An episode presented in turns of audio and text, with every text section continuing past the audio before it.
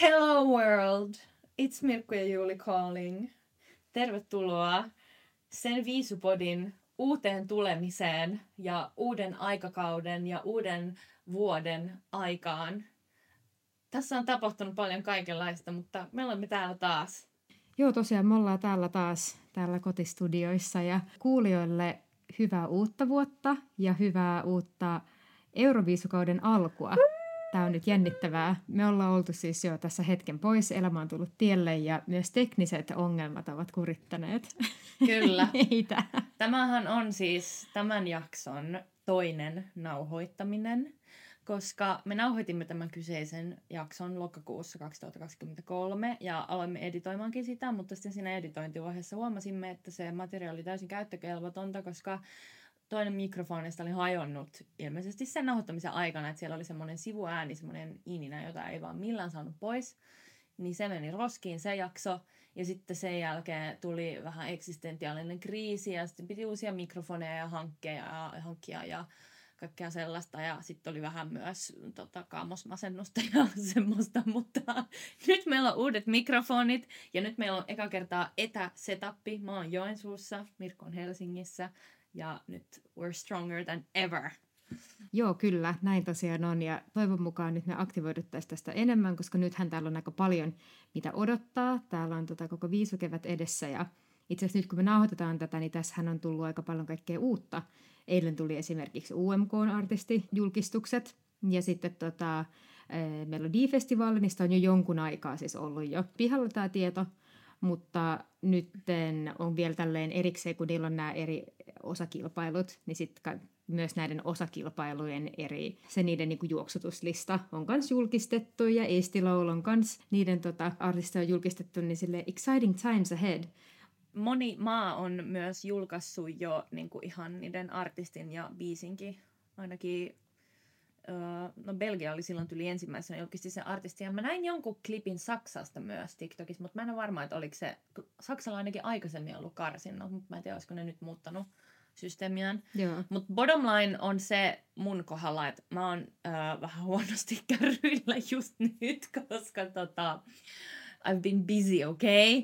Mutta I'm going to do a deep dive to everything later. Mut, ja myös musta tuntuu, että me voitaisiin tehdä semmoinen äh, viisukausi, pre-dish tai UMK-spessu jossain vaiheessa vielä niin erikseen, että we will address everything, mutta me halutaan nyt ensin tehdä tämä Taakelin jakso, joka me kerran jo tehtiin, joka oli vielä tosi hyvä, niin me halutaan nyt tehdä se kuitenkin. So you will get all the content, dear readers of the ton, all 32 of you, kun tulee Netflixilta lawsuit. Anteeksi.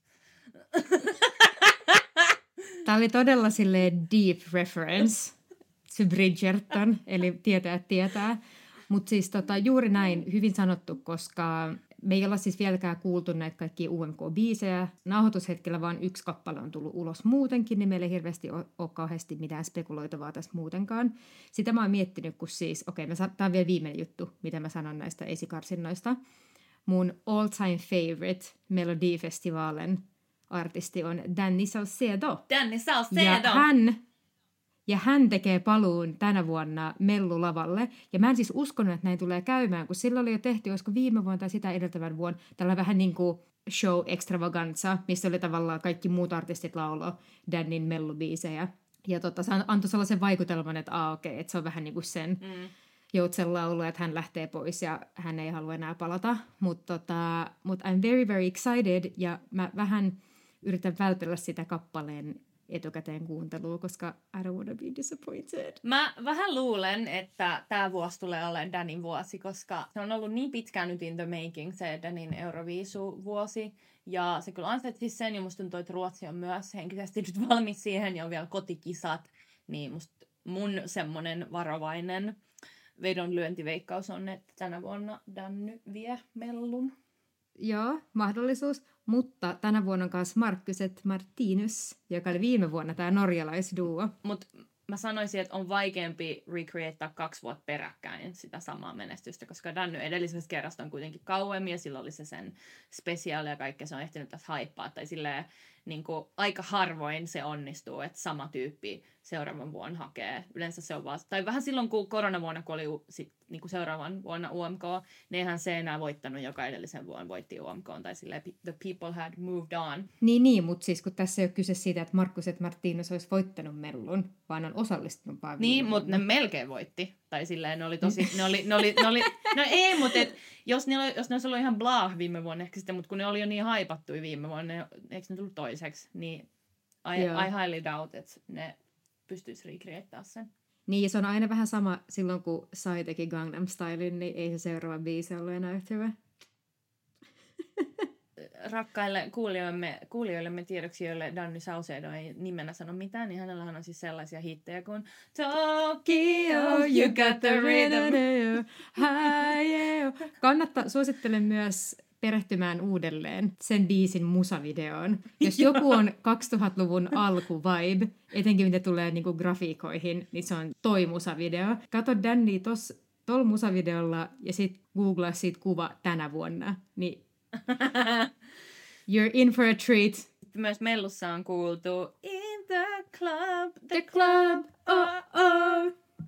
In the club, the club, oh oh. Ja tietysti uh, mitä se menee? Girl, uh, you're amazing! Eiku, ei, toi ei, on toi eri biisi. Just, toi, on, toi on just the way you are. Hups, anteeksi Bruno Mars, älä lähetä meille lawsuitia, please. Me ollaan vaan pieni humble podcast täällä Suomen Pohjolassa. Joo, Bruno felt it in his, in his body. The copyright Ota, infringement. Ota, no miten se amazing menee? Luikautappa. Amazing, amazing. Niin olikin. You're oh, oh, oh, amazing. That's what you are. Joka on tosi samantyyppinen kuin se siinä Bruno Marsin biisissä toi That's what you are. Et silleen, Slay. I can't blame you. No mitäs muuta tässä syksyllä on tapahtunut? No tietysti se on tapahtunut, että Israelin pois jäämistä Euroviisuista vaaditaan ja hyvästä syystä. Me mietittiin tätä etukäteen, että niinku, miten tästä aiheesta puhuisi, mutta mä ehkä nyt sanon siitä vaan sen verran, että mä oon allekirjoittanut sen musiikkialan ammattilaisten vetomuksen, että Ylen pitäisi voikotoida Euroviisuja, jos Israel saa osallistua. Ja mun mielestä se on niinku myös selvä juttu, että kun Venäjäkin potkittiin pois, niin niinku samat säännöt kaikille, että ihan yhtä niinku brutaalista asiasta tässä on kyse ja silleen vertailtavissa olevat tilanteet, mutta seuraamme kehitystä, että Sori, mä nauran, kun mun kämpikset jotain elämöi tuolla, mutta niin, seuraamme kehitystä silmä ja korva tarkkana. Joo, jep. Siis samaa mieltä ja se olisi tosi harmi, jos Suomi joutuisi jättäytymään pois, jos tällainen päätös tehtäisiin. Mutta eihän sekään ole ok, etenkin just se, että, että on täysin verrattavissa oleva tilanne niin kuin Ukrainan kanssa. Toisaalta jos Suomi näyttää esimerkkiä, niin muut maat saattaisi tulla perässä. Ja siis viime vuonnahan Suomi oli ensimmäisten, ei kun kaksi vuotta sitten, viime vuonna, milloin se oli? Anyway, kaksi vuotta sitten, silloin Suomi oli ensimmäisten joukossa vaatimassa Venäjän poisjäämistä. Ja sitten loput monet muutkin, muutkin sitten uh, sitä vaati. Ja se, uh, mä en tiedä miten se lausutaan, mutta Jesse Martin, Jesse Martin. Ah, Jesse Markin ai Markin, hups, no mitä ne nyt on, niin sehän ilmoitti jo, että ei aio edustaa Euroviisuissa, jos Israel osallistuu, niin painetta on monesta suunnasta. Joo, ja jännä juttu kyllä toi, että Suomi on ollut ensimmäisten joukossa vaatimassa Venäjää pois. Pistää miettimään. piste, piste, piste. Ai miten niin jännä? Ei kun se, että nyt tämän asian kanssa ollaan silleen, hmm, niin. hmm, onpa nyt vaikeeta, niin. Hmm, niin monimutkainen asia, että mm. sinänsä kertoo jonkun verran. Mutta ei mennä sen poliittisemmaksi. Let's go into the shit.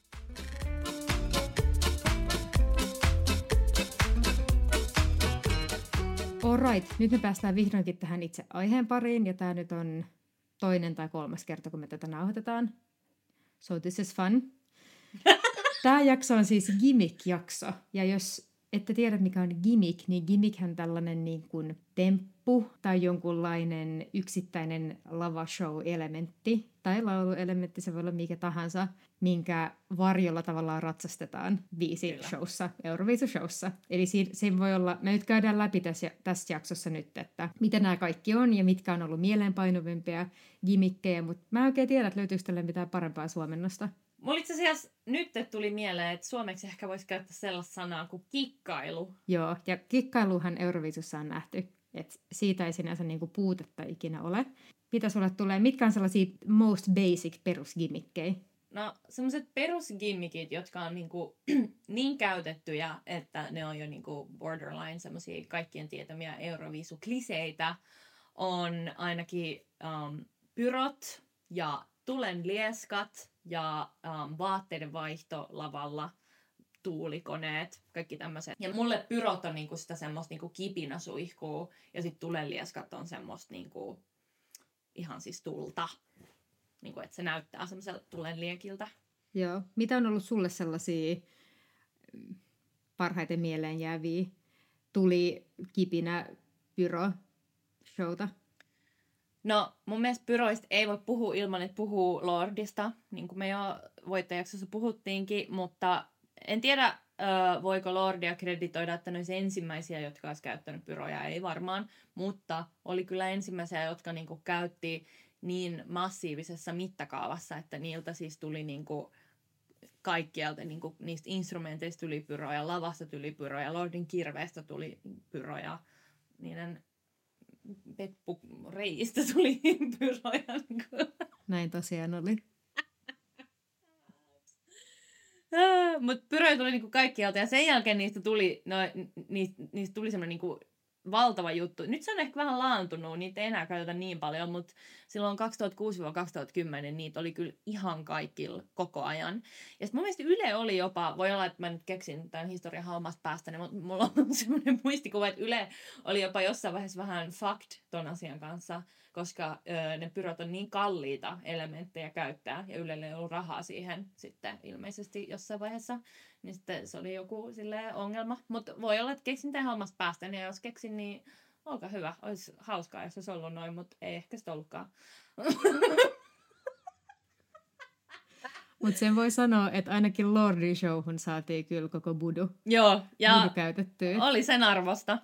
Joo. Sitten mulle on jäänyt mieleen myös um, Armenian pyrot vuodelta 2008, Kele Kele, koska siinä ne pyrot meni sille rytmissä musiikin kanssa. Et kun tuli ke, ke, ke, kele, niin ne tuli silleen tju, tju, tju, tju, tju, ne pyrot. Se on jäänyt mulle mieleen, että se oli hieno.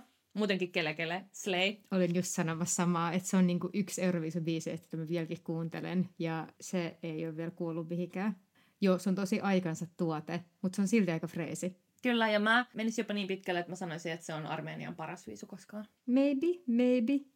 Kenet, kenet muut sä muka valitsisit Armenialta kuin No koska en mä muista. Siis mulla on tänne, että se kultakalan muisti. No, that's the whole point. Mitä muuta Armenialta on muistettavaa kuin kelekele? Ei yhtään mitään. Mä en edes yli muistanut, että Kelekel oli Armenian.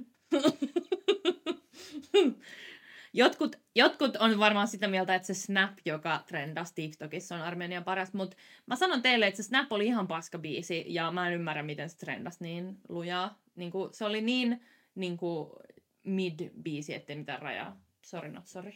Siis absolutely not. Siis kyllä Armenialla pitää olla jotain sellaista vähän etnistä. Joku etninen soitin. Pitää olla vähän mitä on kelessä. Ja siinä on myös etninen soitin. Ja sille ihan kuuma nainen, joka laulaa sitä kappaletta. Niin silleen, what more can you ask for? Sitten täällä on tota Shake It Up, Shake It Rim, joka oli itse asiassa mun mielestä Helsingissä.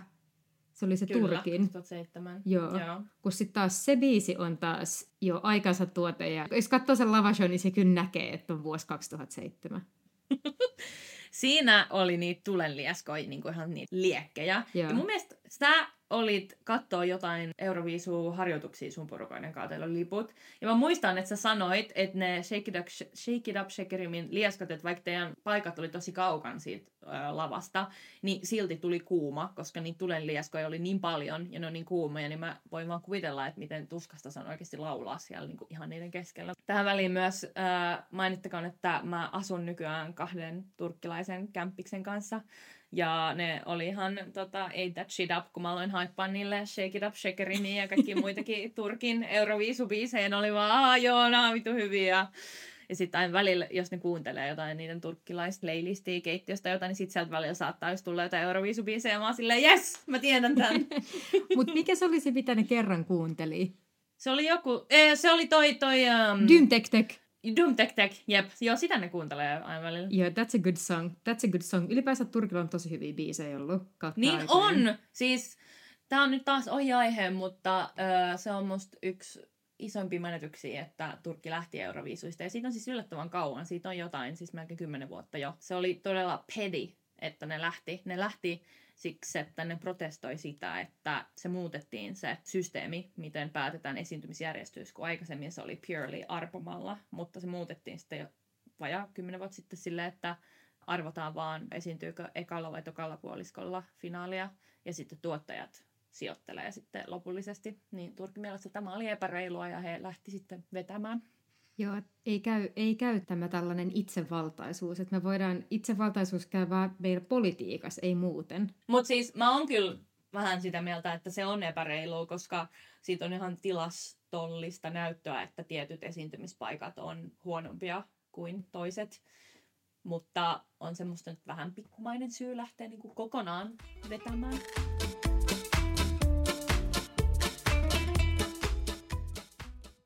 Mitä eeppisiä vaatteiden vaihtoja muistat? No ehkä se klassisin on se Latvian silloin, kun oltiin Tallinnassa. Että tavallaan nyt kun sitä katsoo, sitä Latvian Maria N. I wanna, se on todella lame. Tai tietyllä tapaa, kun se on vähän kiusallinen. Ja sit sä oot ihan varma, että onko tämä kiusallisuus niinku a part of it or not. Mutta silloin silleen it was a big deal. Se tuntui tosi isolta jutulta. Täytyy sanoa, että vaatteiden vaihdoissa monesti ne on jotenkin aika sille underwhelming jotenkin. Mulla on esimerkiksi semmoinen muistikuva, en tiedä keksinkö tämänkin omasta päästäni, mutta että Kreikan Kalomira vuonna 2008 taisi sekin olla. My secret combination, na, na, na, na, na, na, na, tää muja. Niin sekin niinku jotenkin vaihtovaatteita. Joo, vaihto. Sillä oli aluksi semmoinen niinku tosi pinkki asu päällä. Kuitenkin aika sillä, tai monestihan se on silleen, että niillä on aluksi jotain peittävämpää päällä, ja sitten ne ottaa sen pois, ja sitten niillä on joku bodysuit. Mutta se oli niinku aika semmoinen pieni mekko, ja se pinkki, mikä sillä oli päällä. Ja sit kun se otti sen pois päältä, niin sitten se oli sille snadisti pienempi ja semmoinen hopeinen bodysuit juttu. En mä tiedä, me voidaan etsiä joku kuva tästä ja laittaa Instagramiin tai jotain. Mutta se oli aika sille underwhelming, että se ei ollut mitenkään edes selkeästi ihan sika erinäköinen se sen kakkosvaate enää, vaan että se oli aika sille samankaltainen, että et monesti mun, mun mielestä niinku vaatteiden vaihto olisi siisti, jos se olisi silleen, niinku, ties kun taikurit tekee sellaista välillä, että ne heittää jotain glitteriä ja sitten se mekko vaihtuu niin kuin siinä aikana, kun se glitter putoaa maahan. Niin kuin se olisi siistiä. Miksi ei kukaan tehnyt jotain tollasta vielä? Kuitenkin se niin kuin vaatteiden vaihdon silleen, että siinä ei ole mitään semmoista niin kuin mystiikkaa, tai että se on vaan silleen, no niin, sulla oli siellä alla toiset vaatteet ja nyt sä otit sen päällimmäisen kerroksen pois. Tai silleen, sorry, mutta it's not that innovative. Musta tuntuu, että siinä on toikin, että, että siinä se virhe, virheiden mahdollisuus on niin korkea. Että tavallaan, mm. kun siinä on niin lyhyt aika ja se pitää niin nopeasti jotenkin tehdä ja näin, niin tota, ja että kun harjoitellaan niin monta kertaa sitä vetoa, niin sitten se pitää olla joku sellainen vaate, joka se pystyt tavallaan myös kokoamaan takas, että sä et voi rikkoa mitään. Tästähän nähtiin tästä riskialttiudesta esimerkki, siis nyt voi sanoa viime vuoden viisuissa 2023, kun taisi olla, olikohan Semarissa, niin Noah Kirel, tämä Unicorn Lady, niin kun sillä oli ne semmoiset pöksyt päällä, jotka se sitten otti siihen tanssikohtaan pois, että pääsee vapaasti möyrimään, niin tyyli Euroshowssa tai Semarista jossain, niin ne ei meinannut saada niitä housuja pois, niin että se myöhästyi siitä sen tanssin aloittamisesta ja se niin kuin näkee siinä, miten se silleen, sen tanssin pitäisi jo alkaa, kun se niin kuin potkaisee ne housut pois ja sitten se aloittaa vähän myöhässä. Se on musta just silleen, aika sille high risk for such an underwhelming effect. Tuli vielä yksi vaatteiden vaihto mieleen, joka oli silleen, sen pointti nyt ehkä ollutkaan olla mikään semmoinen uu wow, mutta se oli ihan hieno. Oli Venäjällä se Russian Woman, se kun se oli ensin semmoisessa maatuskanukessa ja sitten se otti sen pois ja sitten sillä oli semmoinen punainen haalari siellä alla. Se oli hieno. Joo, ja mun tulikin näistä vaatteista mieleen, että periaatteessa mehän voitaisiin hypätäkin tähän niin toiseen. Eli se, että kun asu on tavallaan lavaste, esimerkiksi siinä Russian Womanissa hän oli just näin, että se oli sekä vaatteiden vaihto, että se oli tavallaan lavaste. Ja, ja siinä oli kai, en, no en osaa varmasti sanoa mikä Venäjän asiantuntija, mutta että olisiko se ollut vähän semmoinen kansan um, pukutapainen kans, tai miskä, miskä niitä sanotaan, kansan, ei se ole kansanpuku, kansallispukutapainen, jotain, no anyway, jotain semmoisia kulttuurillisia elementtejä siinä oli, ja sittenhän sehän silleen niin kuin pyöri siinä niin kuin puku mekko lavasteessa siinä alussa, ja sitten se aukesi kuin maatuskanukka ja sitten se tuli sieltä alta ja silloin oli se punainen haalari.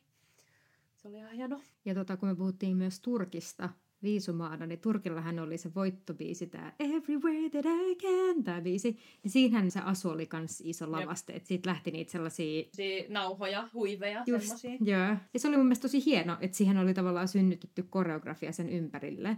Ja jo ei se ollut Jep. mitenkään sellaista niin kuin, wow, I've never seen anything like this before. Mutta kun se biisikö on tietyllä tapaa vähän hypnoottinen, niin sitten tavallaan se esitys mun mielestä sopi siihen aika hyvin. Ja mä väitän, että toi gimmick oli myös yksi syy siihen voittoon, koska siihen aikaan 2000-luvun alkupuolella ei tehty hirveästi mitään tällaisia gimmikkejä, niin, sik, Jep. niin siksi tavallaan sä myös pystyt erottautumaan paremmin, jos sulla oli joku tämmöinen gimmick. Jep. Jep, siis musta tuntuu, että ylipäätään niin kuin, gimmickit on sillä 2000-luvun keksintö, ja nehän on siis koko ajan vaan mennyt niin kuin, enemmän ja enemmän elaborate suuntaan. Et, niin kuin ennen 2000-lukua niin kyllä vain välillä kaikkea keksittiin, mutta aika sille pienessä mittakaavassa. Että niin kuin 2000-luvun alussakin gimmickit oli vielä tosi yksinkertaisia, just vaikka ne Turkin huivit, niin ei, ja vaikka ne Latvian vaatteenvaihdot, niin ne olisi kyllä nykyään tosi semmosia niin noloi suorastaan niin kuin yksinkertaisuudessaan. Että aika niin kuin vähällä ollaan se wow-efekti saatu aikaiseksi, mutta sehän siinä on, että kun joku keksii jonkun jutun, niin sitten sen pitää koko ajan mennä isommaksi ja isommaksi, jotta se wow-efekti säilyy. Ja sitten ollaan tässä tilanteessa, että on kaikkea ihan sekopäistä lavalla, mihin päästään kohta. Mikä on se kettubiisi? Se, ää, se Somebody give that wolf a banana. Ah,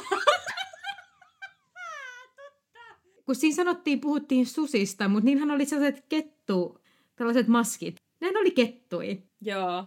Siis kuulijoille, jotka ei tiedä mistä puhutaan, niin Norja 2020 Maybe. Siis tosi just viimeisen parin vuoden aikana ollut.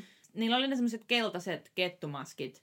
Mutta siis nehän oli niinku tosi rumat ja yksinkertaiset. Mutta siinä ehkä se wow-efekti oli siinä, että ne ei näyttänyt niitä naamoja. Että ne oli niinku green roomissakin ne päällä koko ajan. Niin, mutta tavallaan, mutta kyllähän se on se niiden gimmick. Niin, niin on, niin on. Mutta että siinä niinku ehkä sit, vaikka ne, niinku tavallaan ne asut oli tosi underwhelming, niin sitten ehkä siinä se wow-efekti niinku saatiin niinku sillä aikaan, että ne piti ne niinku koko ajan päällä.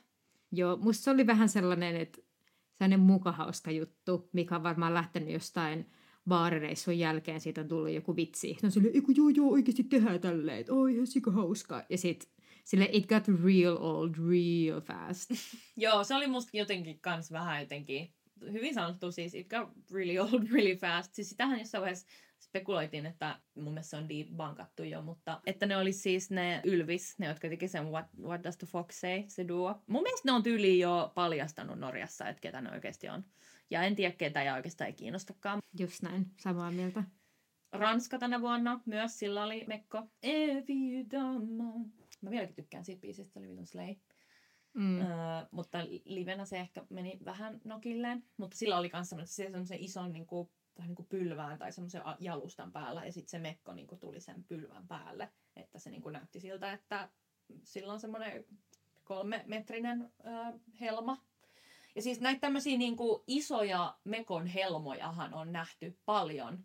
Öö, on ollut myös semmoisia, että se mekko niin kuin, valaistaan jotenkin. Olisikohan Venäjällä, Ukrainalla, jollain, jollain slaavimaalla on ollut semmoinen mekko, että se on niinku levitetty sen niinku lavan, että se on niinku semmoinen ympyrä se helma sen esiintyjen ympärillä, ja sitten siihen tulee jotain kivärejä ja jotain vinkkejä tuolla. Virolla 2018 oli Elina Nechajeva.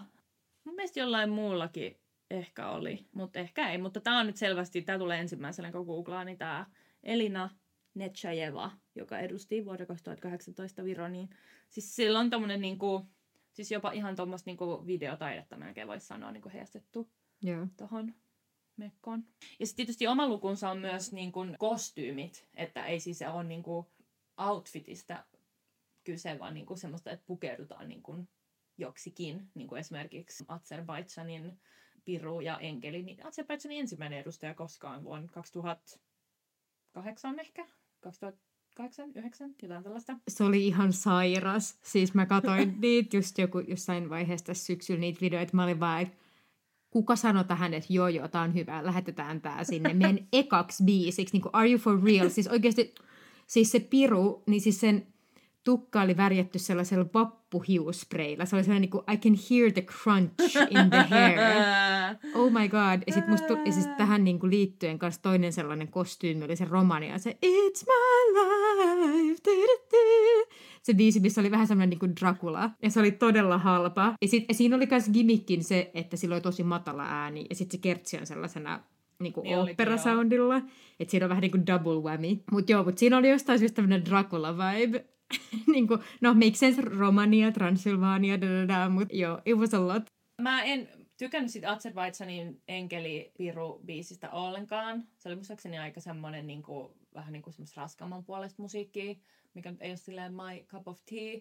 Mutta sen mä niin kuin, niille suon niiden hyväksi laskettakoon, että ne oli ainakin vetänyt sen silleen huolella överiksi. Että se oli tosi silleen, okei, okay, tacky näköistä, mutta ainakaan se ei ollut silleen, hehe, I'm a sexy angel, vaan silleen ihan niin kuin straight up silleen täysin valkoista kimaltavaa valkoiset hiukset ja silleen täysin. Ne, ja sitten mun mielestä niillä oli vielä joku silleen, että ne istui jollain valtaistuimella ja kaikkea, tai silleen, it was straight up nuts. Jep, että ainakin siitä voi niinku antaa propsit. Mutta mulla tuli mieleen, että lasketaanko sun mielestä se, no tää koko voin kirnuaminen niin kuin kostyymiksi. No kyllä mä sanoisin. Joo.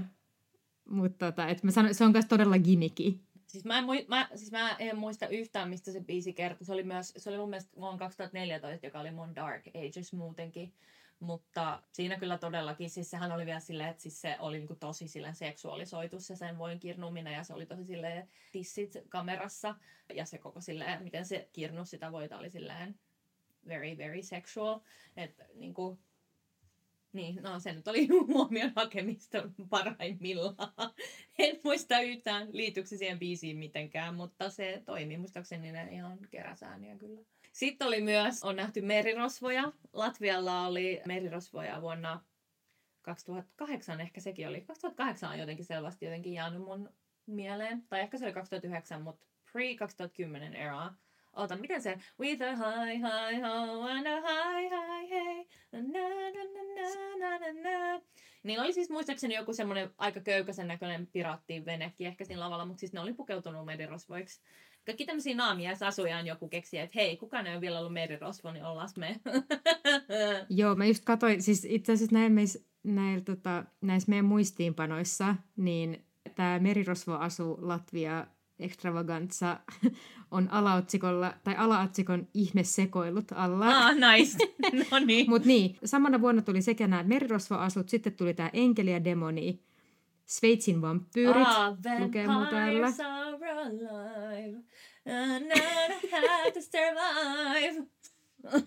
Sitten täällä on myös Bosnian ja Herzegovinan neulovat morsiammet vuosi 2008. Venäjän leipovat mummot 2000 10, 11, jotain näitä aikoja, 2009. Siis asuihin siis liittyy myös Sagapo, joka oli Oho. siis Kreikka vuonna 2001, I would say, silloin kun Viro voitti.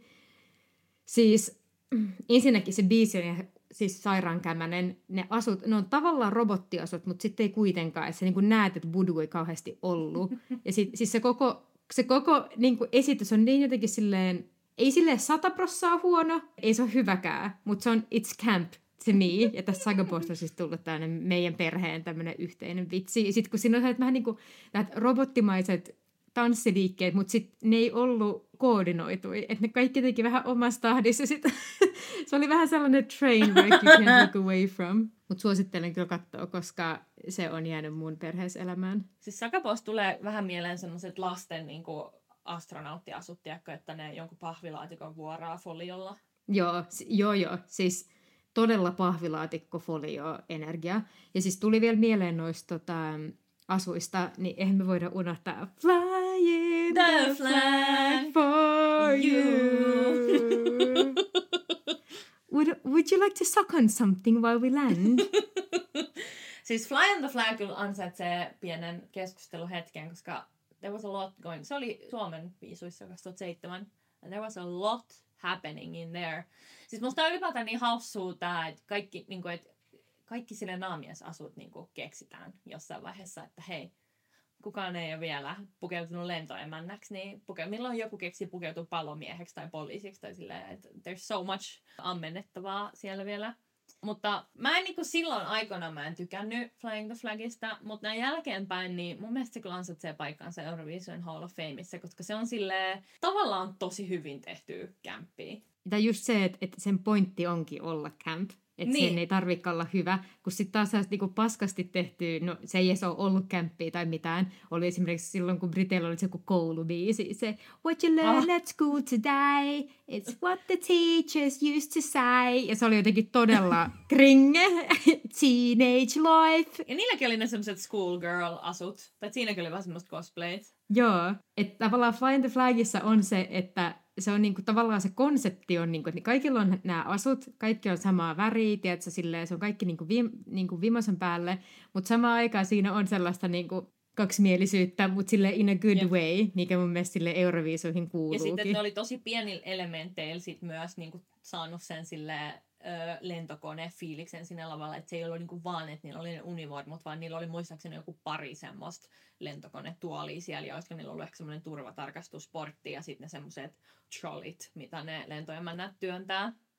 Mistä myös tulee mieleen Segway semmoiseen yhteen tavallaan lavalla nähtävään gimmickiin, mutta myös yksi harvoin semmoisia musiikkiin liittyviin, niin kuin, mitä mä laskisin kuitenkin gimmickiksi, että kun referoidaan niin kuin mahdollisimman monta Euroviisumaata nimeltä, joko lavalla tai niin kuin visuaalisesti lipuilla, minkä ne itse asiassa teki, kun ne kään, käänsi ne trollit ympäri, niin oli tyyliin kaikkien Euroviisumaiden liput niissä sille liimattuna tai whatever. Mutta myös sen biisin sanoissa, niin ne referoi mahdollisimman monta Euroviisumaan pääkaupunkia. Se oli jotain all the way from Paris to Tallinn, Helsinki, something to Prague, jotain, jotain, jotain. No matter where we Joo, are. Jep. Niin se, on, se on mun mielestä myös satapros kikkailu, koska se on niin kornia ja se on tehty ihan satapros vaan silleen, niin kuin ihmisten, tai ihmiset rakastaa semmoista, että oh my god, meidät mainittiin, hihi, olemme maailmankartalla. Niin mä laskisin sen kyllä kikkailuksi. Joo, ja siis ja kun eihän sen biisissä, sen sanotuksessa ole mitään muuta, kun vaan silleen luetellaan niitä kaupunkien nime, nimeä ja sitten just sanotaan tämä Would you like to suck on something? Yep. That's basically it. Mutta sitten hauska juttu kanssa tästä Flying the Flagista on se, että siis tästä on tehty tosi monta eri kieliversioa. Että tästä on ranskankielinen versio, myös bulgarian kielinen versio, mikä on todella random. Siellä on just niinku Saksa, Italia, englanti, tavallaan nämä isot kielet, mitä on Euroopassa, ja sitten jostain syystä myös Bulgaria. Että tämän mä löysin, kun mä olin Spotifyssa vähän tekemässä omaa tutkimusta. Se on myös yksi harvoin musiikillisia kikkailuja minun mielestäni laskettavissa sellaiseksi, että vaihdetaan kieltä, niin kuin käytetään useita sille euroviisukieliä. Tulee mieleen esimerkiksi Israelin Push the Button, joka melkein diskattiin, koska se oli liian poliittinen vuodelta 2007 tai olla sekin Helsingin viisuista, missä ne laulaa englanniksi, ranskaksi ja hebreaksi muistaakseni. Niin ainakin sille just englannin ja ranskan sisällyttäminen samaan biisiin on mun mielestä satapros kikkailu. Niin, musta tuntuu, että se riippuu just tosi paljon kontekstista, kun sit joskus se voi toimia ihan hyvin, just tämä Ukrainan voittobiisi, tämä 1944 ja Niin, siis eihän, no mä en ehkä 1944 laskisi kikkailuksi, koska siinä ei ehkä yritet, yritty niinku vedota sille Euroviisu yleisöön kehenkään sille spesifisti, koska sehän oli sitä jotain äh, vähemmistökieltä, mitä se, mä en muista mikä kieli se oli, mitä se lauloi siinä kertsis. Mutta niin kuin englannin ja ranskan sisällyttäminen samaan biisiin on sille selkeätä euroviisukansan kosiskelua. Tai että ranska ja englanti nyt on euroviisujen viralliset kielet, niin silleen musta se on vähän semmoista äskissailua, tai että siinä on sille eri tavalla kikkailumakku, varsinkin kun se oli Israel, joka sen teki, tai tuossa mun esimerkissä teki, missä englanti eikä ranska ole virallinen kieli.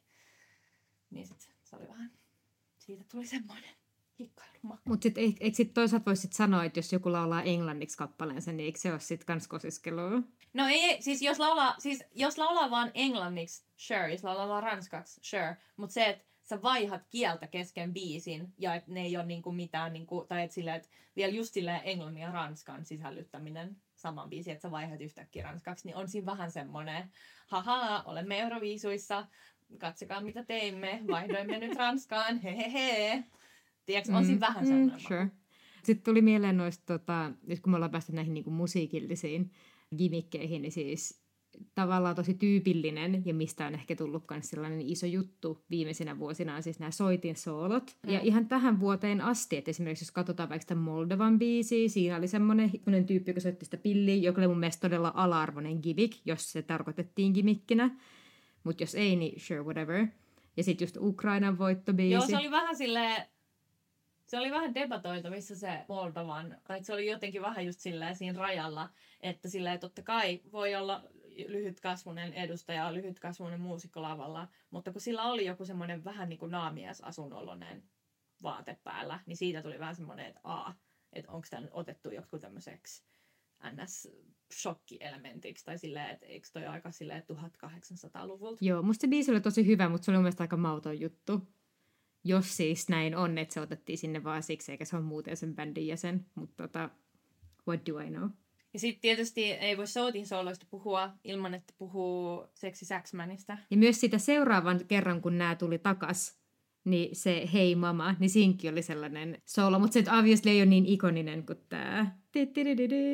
Jep, alkuperäinen Sexy Saxman oli Moldova vuonna 2090, jotain sellaista, mutta se oli tämä Let me breathe, let me live. Niin.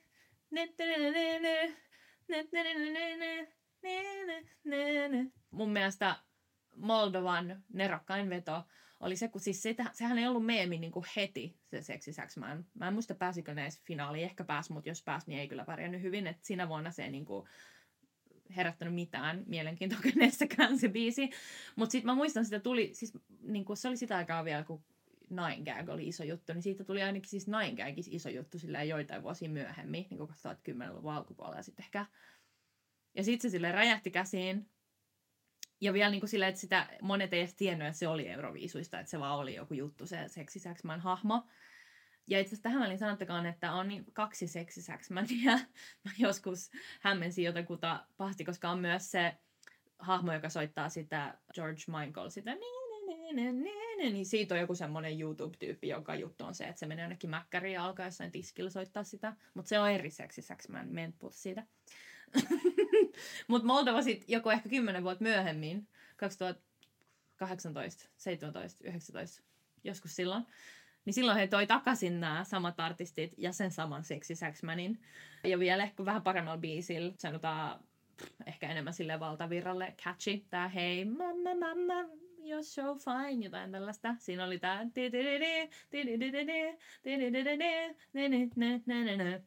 ja ne melkein voitti sillä. Ne olisi mun mielestä ansainnut voittaa, voittaa. Se oli musta niin hienosti kalkuloitu, että niinku valjastettiin sen, niinku sen homman meemiarvo omaan käyttöön ja vielä sille aika tyylikkäästi. Mutta ne taisi hävitä ehkä Netan toille ehkä makes a lot of sense, koska mun mielestä taas ei ollut yhtään voittomatskua. It makes sense, että se oli silleen one of the dark years.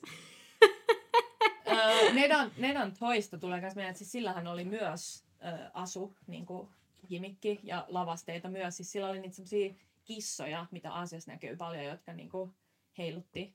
Uh, tässäkin niin heiluttaa kättä. Ja siis tästähän me varmaan rantattiin voittajaksossa, mutta sit, ja sitten sillä oli se semmoinen aasialaistyylinen asu päällä. Mutta se oli kyllä todella hämmentävää, koska no jos Netalla on jotain niinku, omaa niinku, perimää siihen kulttuuriin, niin sitten sure, mutta jos ei ole, niin se oli todella kummallinen veto siihen nähden, että se ei liittynyt siihen biisiin yhtään mitenkään. Mutta ei siitä sen enempää. Sitten Soitin soolahan oli myös Ukrainan voittobiisillä vuonna 2021 oli myös tänne huilusoolo. Se oli hieno. Se oli mun mielestä niin kuin hyvin tehty uh, riffi. Se jotenkin släppäsi sen biitin kanssa aika lujaa. Muuten tähän väliin voisin sanoa, koska me aina unohdetaan sanoa tästä. Eli siis linkataan Spotify-kuvaukseen ja Instagramiin YouTube-playlisti, jossa on ainakin kaikki ne, jotka YouTubesta vielä nykypäivänä löytyy niin nämä, mitä me referoidaan tässä jakson aikana. Eli jos tulee sellainen olo, että mikä tämä oli, en muista tätä, tai muuten vaan muistat ja haluat mennä katsoa, että aa, tämä se oli ja fiilistellä, niin voit sieltä listasta katsoa. Ja mä yritän tehdä sen silleen, että olisi niin about siinä järjestyksessä, kun me puhutaan niistä tässä jaksossa, niin voi sieltä käydä refreshaamassa muistiaan. Kyllä. Mutta tuli mieleen tästä Ukrainan voittobiisistä siis tällainen anekdootti, kun siis mä olin Tampereella ja tota, Siellä oli tällainen siis, tällainen aika pieni mielenosoitus, ukrainalaisten mielenosoitus, tavallaan tähän sotaan liittyen, että vähän niin kuin, että ei saa unohtaa, että se sota vielä niin on siellä ja niillä on perheenjäseniä siellä ja näin edespäin. Kun ne soitti siis tota biisiä, ja sitten mä olin vaan tavallaan tosi hyvä, että ne soittaa, koska silleen se niin kuin, vie huomioon siihen, mutta at the same time silleen it's too much of a banger of a song. Mulla teki mieli, kun mä menin siitä ohi olla vaan jäädä sinne hetkeksi vähän tanssiin, mutta sitten mä olin, että ah shit, okei, okay, täällä on joku mielenosoitus. Ja siis se ei ollut mikään sellainen kävelevä mielenosoitus, vaan sellainen seisova mielenosoitus, missä oli niinku, ne oli hiljaa kylttien kanssa. Mä olin vaan, okei, okay, feels a bit bad. Se on kyllä sairaan hyvä biisi. Jep, sille it has no business of banging so much. Mutta tota, let's move on. Siis kamerakikkailu on täällä mielenkiintoinen tällainen uudempi kategoria. Sanotaan, että tiettyyn pisteeseen asti mun mielestä gimmickit on niinku kiva juttu ja tuokin Euroviisuihin lisää, koska siis kyllähän Euroviisut on visuaalinen media, niin tylsää katsottavaahan se nyt olisi, jos kellään ei niinku tapahtuisi lavalla mitään. Mutta kamerakikkailusta mä en tykkää isoksi osaksi siksi, että se on niinku vaan TV-katsojille eikä live-katsojille ollenkaan. Et joku mun kaveri, joka oli katsomassa Euroviisuita ja oli vapaaehtoisen Euroviisuissa Ruotsissa tai jossain, niin se sanokin sitä, että siinä on niinku se puoli siellä livenä, että ne on niin isosti suunniteltu kameralle ne esitykset, että jotkut niistä on tosi niin kuin silleen, että niistä ei saa mitään irti livenä, koska ne tekee niin, kuin niin paljon semmoisia asioita, jotka ei edes näy livenä. Uh, ja kamerakikkailu on yksi semmoisista. Ja en mä tiedä, musta kamerakikkailu on kans vaan jotenkin niin halpaa ja tylsää. Tai että jotenkin se on niinku, mulla tulee siitä vähän sama kuin, tai niinku en mä tiedä, jos tekoälystä tulisi Euroviisuissa joku juttu, niin se on musta niinku ihan yhtä tylsää. Tai sillä, että se on vaan niinku tommoista digitaalista pelleilyä. Sorry, mutta not a fan. Joo, ja musta tuntuu, että ainakin nyt t- tänä vuonna varmaan tullaan näkemään tällaista niin kuin augmented reality, tai sellaista, että, mm. että tavallaan just laitetaan jotain 3D-elementtejä siihen niin kuin TV-kuvaan. Että sille, että aa, mun mielestä muutenkin kaikki grafiikat, mitä lisätään just niin kuin, mitä, mikä ei näy välttämättä siinä niin kuin esityksen aikana siis jossain taustanäytöllä, että tavallaan mä puhun niistä, mutta just ne, mitkä, mitkä tulee vaikka joku teksti tai joku tällainen. Esimerkiksi tänä vuonna oli vaikka Serbialla oli tällainen vähän niin kuin tämä game over, joku tällainen teksti ja näin. Et siis no tollaset on vielä silleen pientä, mutta mä oletan, että se, sitä nähdään niin kuin enemmän, että nähdään jotain 3D juttuja. Vähän niin kuin, että mulla tulee sitten mieleen joku Pokemon Go tai niin kuin tämän tyyppinen vibe, niin mä en niin kuin yhtään vibaa sitä. Musta se vaan sille it's just a gimmick, joka vaan sille päälle liimattu, joka pointti on harhauttaa siitä biisistä. Että okei, okay, siis se Serbian biisi, jo I get it, it was a, sille it was a concept ja se tavallaan jotenkin kuulu siihen, mutta silti niin kuin periaatteessa mm. mä oon niitä vastaan. Jep. Ja siis niin kuin semmoinen mä en nyt tarkoita kamerakikkailla myöskään semmoista siis hyvin suunniteltua kamerakoreografiaa. Se parhaimmillaan tuo tosi paljon hyvällä tavalla lisää TV-katsojan kokemukseen, niin kuin vaikka Italian voittobiisis 2021 Moneskinillä. Se oli niin hyvin suunniteltu se lavakoreografia ja se, miten se kamera vaikka alus tuli sieltä lavan takaosasta ja seurasi Damianoa kameran, ää, ei kun lavan etuosaan. Niin se oli tosi hieno ja siis parhaimmillaan hyvin toteutettu kamerakoreografia on tosi upeat katsottavaa ja lisää siihen paljon. Mutta se, että kameroilla tehdään tämmöisiä halpoja efektejä. Sitten tulee vähän jotenkin semmoinen PowerPoint-viba, että aah, tiedätkö, silleen, tiedätkö, kun olisi semmoisia niinku, siirtymiä, että tullaan joku tähden läpi, tiedätkö, niinku PowerPointista. Että siitä tulee vähän silleen sama viba, tai silleen, että joku on siellä vähän klikkailu, että hihihi, tehdään nyt tämmöinen. Tanskallahan oli tänä vuonna kanssa joku, se tuli piirssi siihen kameraan aluksi. Että mitäköhän se oikein teki näissä Se biisi oli niin unohdettava ja se laulu niin huonosti, että mä en ole edes, niin kuin, I haven't even bothered to remember. Sitten semmoistakin on nähty, että on niin kuin, äh, tyli osa esityksestä mustavalkoinen. Joo. Mikä on myös vähän silleen, what? Ja mun mielestä Virolkin on ollut jossain vaiheessa tuollaista mustavalkoista just jonkun hetken. Että ollaan silleen old-timey vibes. Joo. Siis Portugalilla oli joitain vuosia sitten. Niillä oli semmoinen old timey bändi. Niin siinä oli, sekin oli silleen, se oli tosi vähän aikaa mustavalkoinen. Niin sekin oli vähän silleen, että what's even the point. Välillä kanssa näitä kamerakikkailuja yhdistellään johonkin semmoisia ihan megaviritelmiin, niin kuin just vaikka Irlannilla muutama vuosi sitten. Se oli ihan uskomaton. Että mulla oli sellainen olo, että mä en edes pystynyt keskittyä siihen koko kappaleeseen, kun se Mimmi oli koko ajan liikkumassa jostain yhdestä yhden aukon läpi toiseen. Ja sitten se kamera seurasta jonnekin, että se, niinku, se ei tehnytkään mitään muuta kuin vaan sille juoksenteli edes, edes takas sitä lavaa ja joidenkin erilaisten niinku, proppien läpi ja lavasteiden läpi. Se oli niinku todella confusing. I have no memory, että mikä se biisi se oli. siis se oli kans niin jotenkin sekava, että mä en niin edes ihan tarkkaan sille saa mieleen sitä, että mitä siinä oikein tapahtui. Siinä oli mun mielestä niin jotain sille paperia ja jotenkin niin kuin sille feikattiin perspektiiviä semmoisten pienten paperielementtien kautta tai jotain. Mutta se oli myös semmoinen, että sit kun kamera tylin lopuksi kuvasi poispäin, niin sitten sen näki, että se oli niin kuin semmoisen ihme häkkyrän sisällä, tai niin kuin missä silloin oli ne kaikki elementit, että yli sitä koko niin kuin, juttu ei pystynyt edes livenä seuraa, koska se kaikki tapahtui siellä sen viritelmän sisällä ja missä se kamera sitten seurasi sitä, että se oli jotenkin tosi silleen disappointing. Ja myös siinä Armenian jo mainitussa Snapissa oli tämä sama juttu, että se repäsi sen ihme paperiverhon sitten lopuksi, mutta sekin oli sille suurimmaksi osaksi tapahtu sille, että live-yleisö ei nähnyt mitään. Ja sitten mm. lopuksi se sitten meni sen jonkun reijän läpi sinne live-yleisölle laulaa, niin joo, not Nyt. a fan. Joo, ja sitten jos katsotaan, jos mietitään sitä niin kuin live-yleisön näkökulmasta niitä biisejä, niin siis kuka voi unohtaa sen Kreikan dance, dance, di, di, di, di, Siinähän siis tämä Mimmi, joka laulaa sitä biisiä, sillä oli joku violettiasu, mutta sitten sen taustalaulajat, niin niillä oli sellaiset koko vihreät asut, jotta ne sulautuu mm-hmm. siihen taustaan. Se, se, joku lava lavasta oli myös kokonaan vihreä. Ja ylipäänsä kun miettii sitä niin kuin, tavallaan katsojan näkökulmasta, niin siellä on vaan 200 vihreät hyppää pomppii lavalla.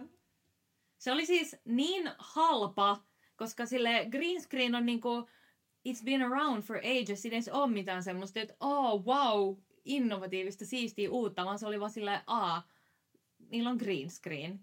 Ja et ne ei edes tehnyt mitään siistiä, vaan tuli just silleen, että toisesta näkyy vaan yläkroppa ja toisesta näkyy vaan alakroppa tai jotain tollasta. Että se niin kuin legit tuntui vaan siltä, että aa, hei muuten, kuka ei tehnyt green screenin vielä? No tehdäänkö me green screen? Ja silloin kun se biisi oli tosi silleen, uh, mid, ja se green screen ei liittynyt siihen biisiin yhtään mitenkään. Siis se lauloi jotain dance dance, jotain rock and roll, jotain Rock and romance! Joo.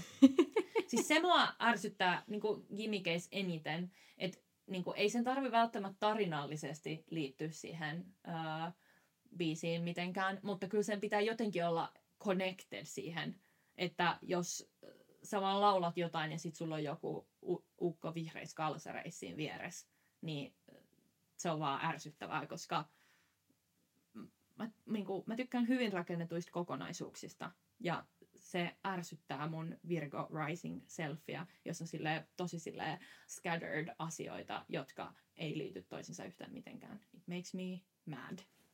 Joo, se ei meikkaa senssiä. Green screenit on hyvä asisilta äh, screeneihin ylipäätään. Eurovisossahan on nyt niin kuin, mitä ehkä parikymmentä vuotta ollut ne semmoiset isot screenit aina osa sitä lavarakennelmaa, jolle niin kuin, heijastetaan milloin mitäkin, ja niin kuin, jokaisella äh, esiintyjällä on oikeus käyttää sitä, ja äh, saa sitten itse tietääkseni ainakin saa itse päättää, että mitä sinne laitetaan. Ja siellä, siellähän on nähty kaiken näköistä kikkailua. Joillakin on vain jotain tosi abstraktia, semmosia jotain grafiikoita ja tämmöistä kuvitusta. Mutta sitten välillä siellä on nähty myös laulun sanoja, ja muistaakseni myös semmoista on nähty just tätä aikaisemmin, missä me puhuttiin tämä kielillä kikkailu, että on niinku kaikilla mahdollisilla Euroopan kielillä heijasteltu sinne joku fucking power of music, jotain tollasta bullshit. ja sitten välillä on nähty myös semmoisia, että se on niinku ollut osa kiinteististä lavastusta, että se on vähän niinku tavallaan lisännyt sitä niinku tilan tuntuu tietyllä tapaa siinä lavalla, että se tavallaan se niin kun lavan, lavastus on niin kun jatkunut sinne screeniin. Mulla tulee mieleen esimerkiksi Unkari vuonna 2007, silloin kun Unkari vielä oli mukana. Niillä oli se semmoinen balladi. Mun äiti tykkäsi siitä, silloin mä muistan. Se oli itse hyvä. Ota, miten se meni? Mä, mulla on niinku visuaalinen kuva siitä mun mielestä, mutta sillä oli semmoinen niinku käheä, semmonen, se oli nainen ja sillä oli semmoinen käheä, semmoinen ääni. Ja siinä niinku se lavastuksen niinku idea oli se, että se oli niinku tiellä tyyli, että se on just jättänyt jonkun sen kumppanin tai jotain, ja se on kapsakin kaa tiellä tai liftaamasta jotain. Ja siellä se niinku, siinä screenissä niinku, jatku niinku se ö, maantiekuva, että se vähän niinku sille toisille semmoista syvyyden tuntuu siihen lavastukseen. Niin joo, screeneillä on keksitty kaiken näköistä kikkailua myös. Niin, ja yksi tavallaan näistä legendaarisimmista screenikikkailuista, joka on itse asiassa on voiton myös, on tota, jotenkin tämä aina tulee puheeksi, mutta we are the heroes oh. of our time. Eli Monsin Heroes. Et siinähän oli tavallaan tämä pikkumies, joku tänne pikkuukko, joka oli siinä näytöllä. Ja sitten se vähän niin kuin heitti knucklesit silleen ja siinä oli joku tällainen vähän niin kuin yhteiskoreografia tämän tikkuukon kanssa siinä näytöllä. Ja nyt kun katsoo sitä nykyisin, niin onhan sekin aika ihmeellinen, että se meni läpi tavallaan, koska se ei sinänsä liity mitenkään siihen kappaleeseen. Että onko se tikkuukko se heroes? Who is the hero? Ja sitten yhtäkkiä ne tikkuukot monistuu, siellä olikin ihan sikan niitä. Siis, ja Mons vielä, sehän toi niinku kokonaan oman screenin siellä lavalle, että se ei niinku käyttänyt sitä screeniä, mikä siellä lavalla on valmiina, vaan se toi niinku semmoisen oman miniscreenin siellä lavalle.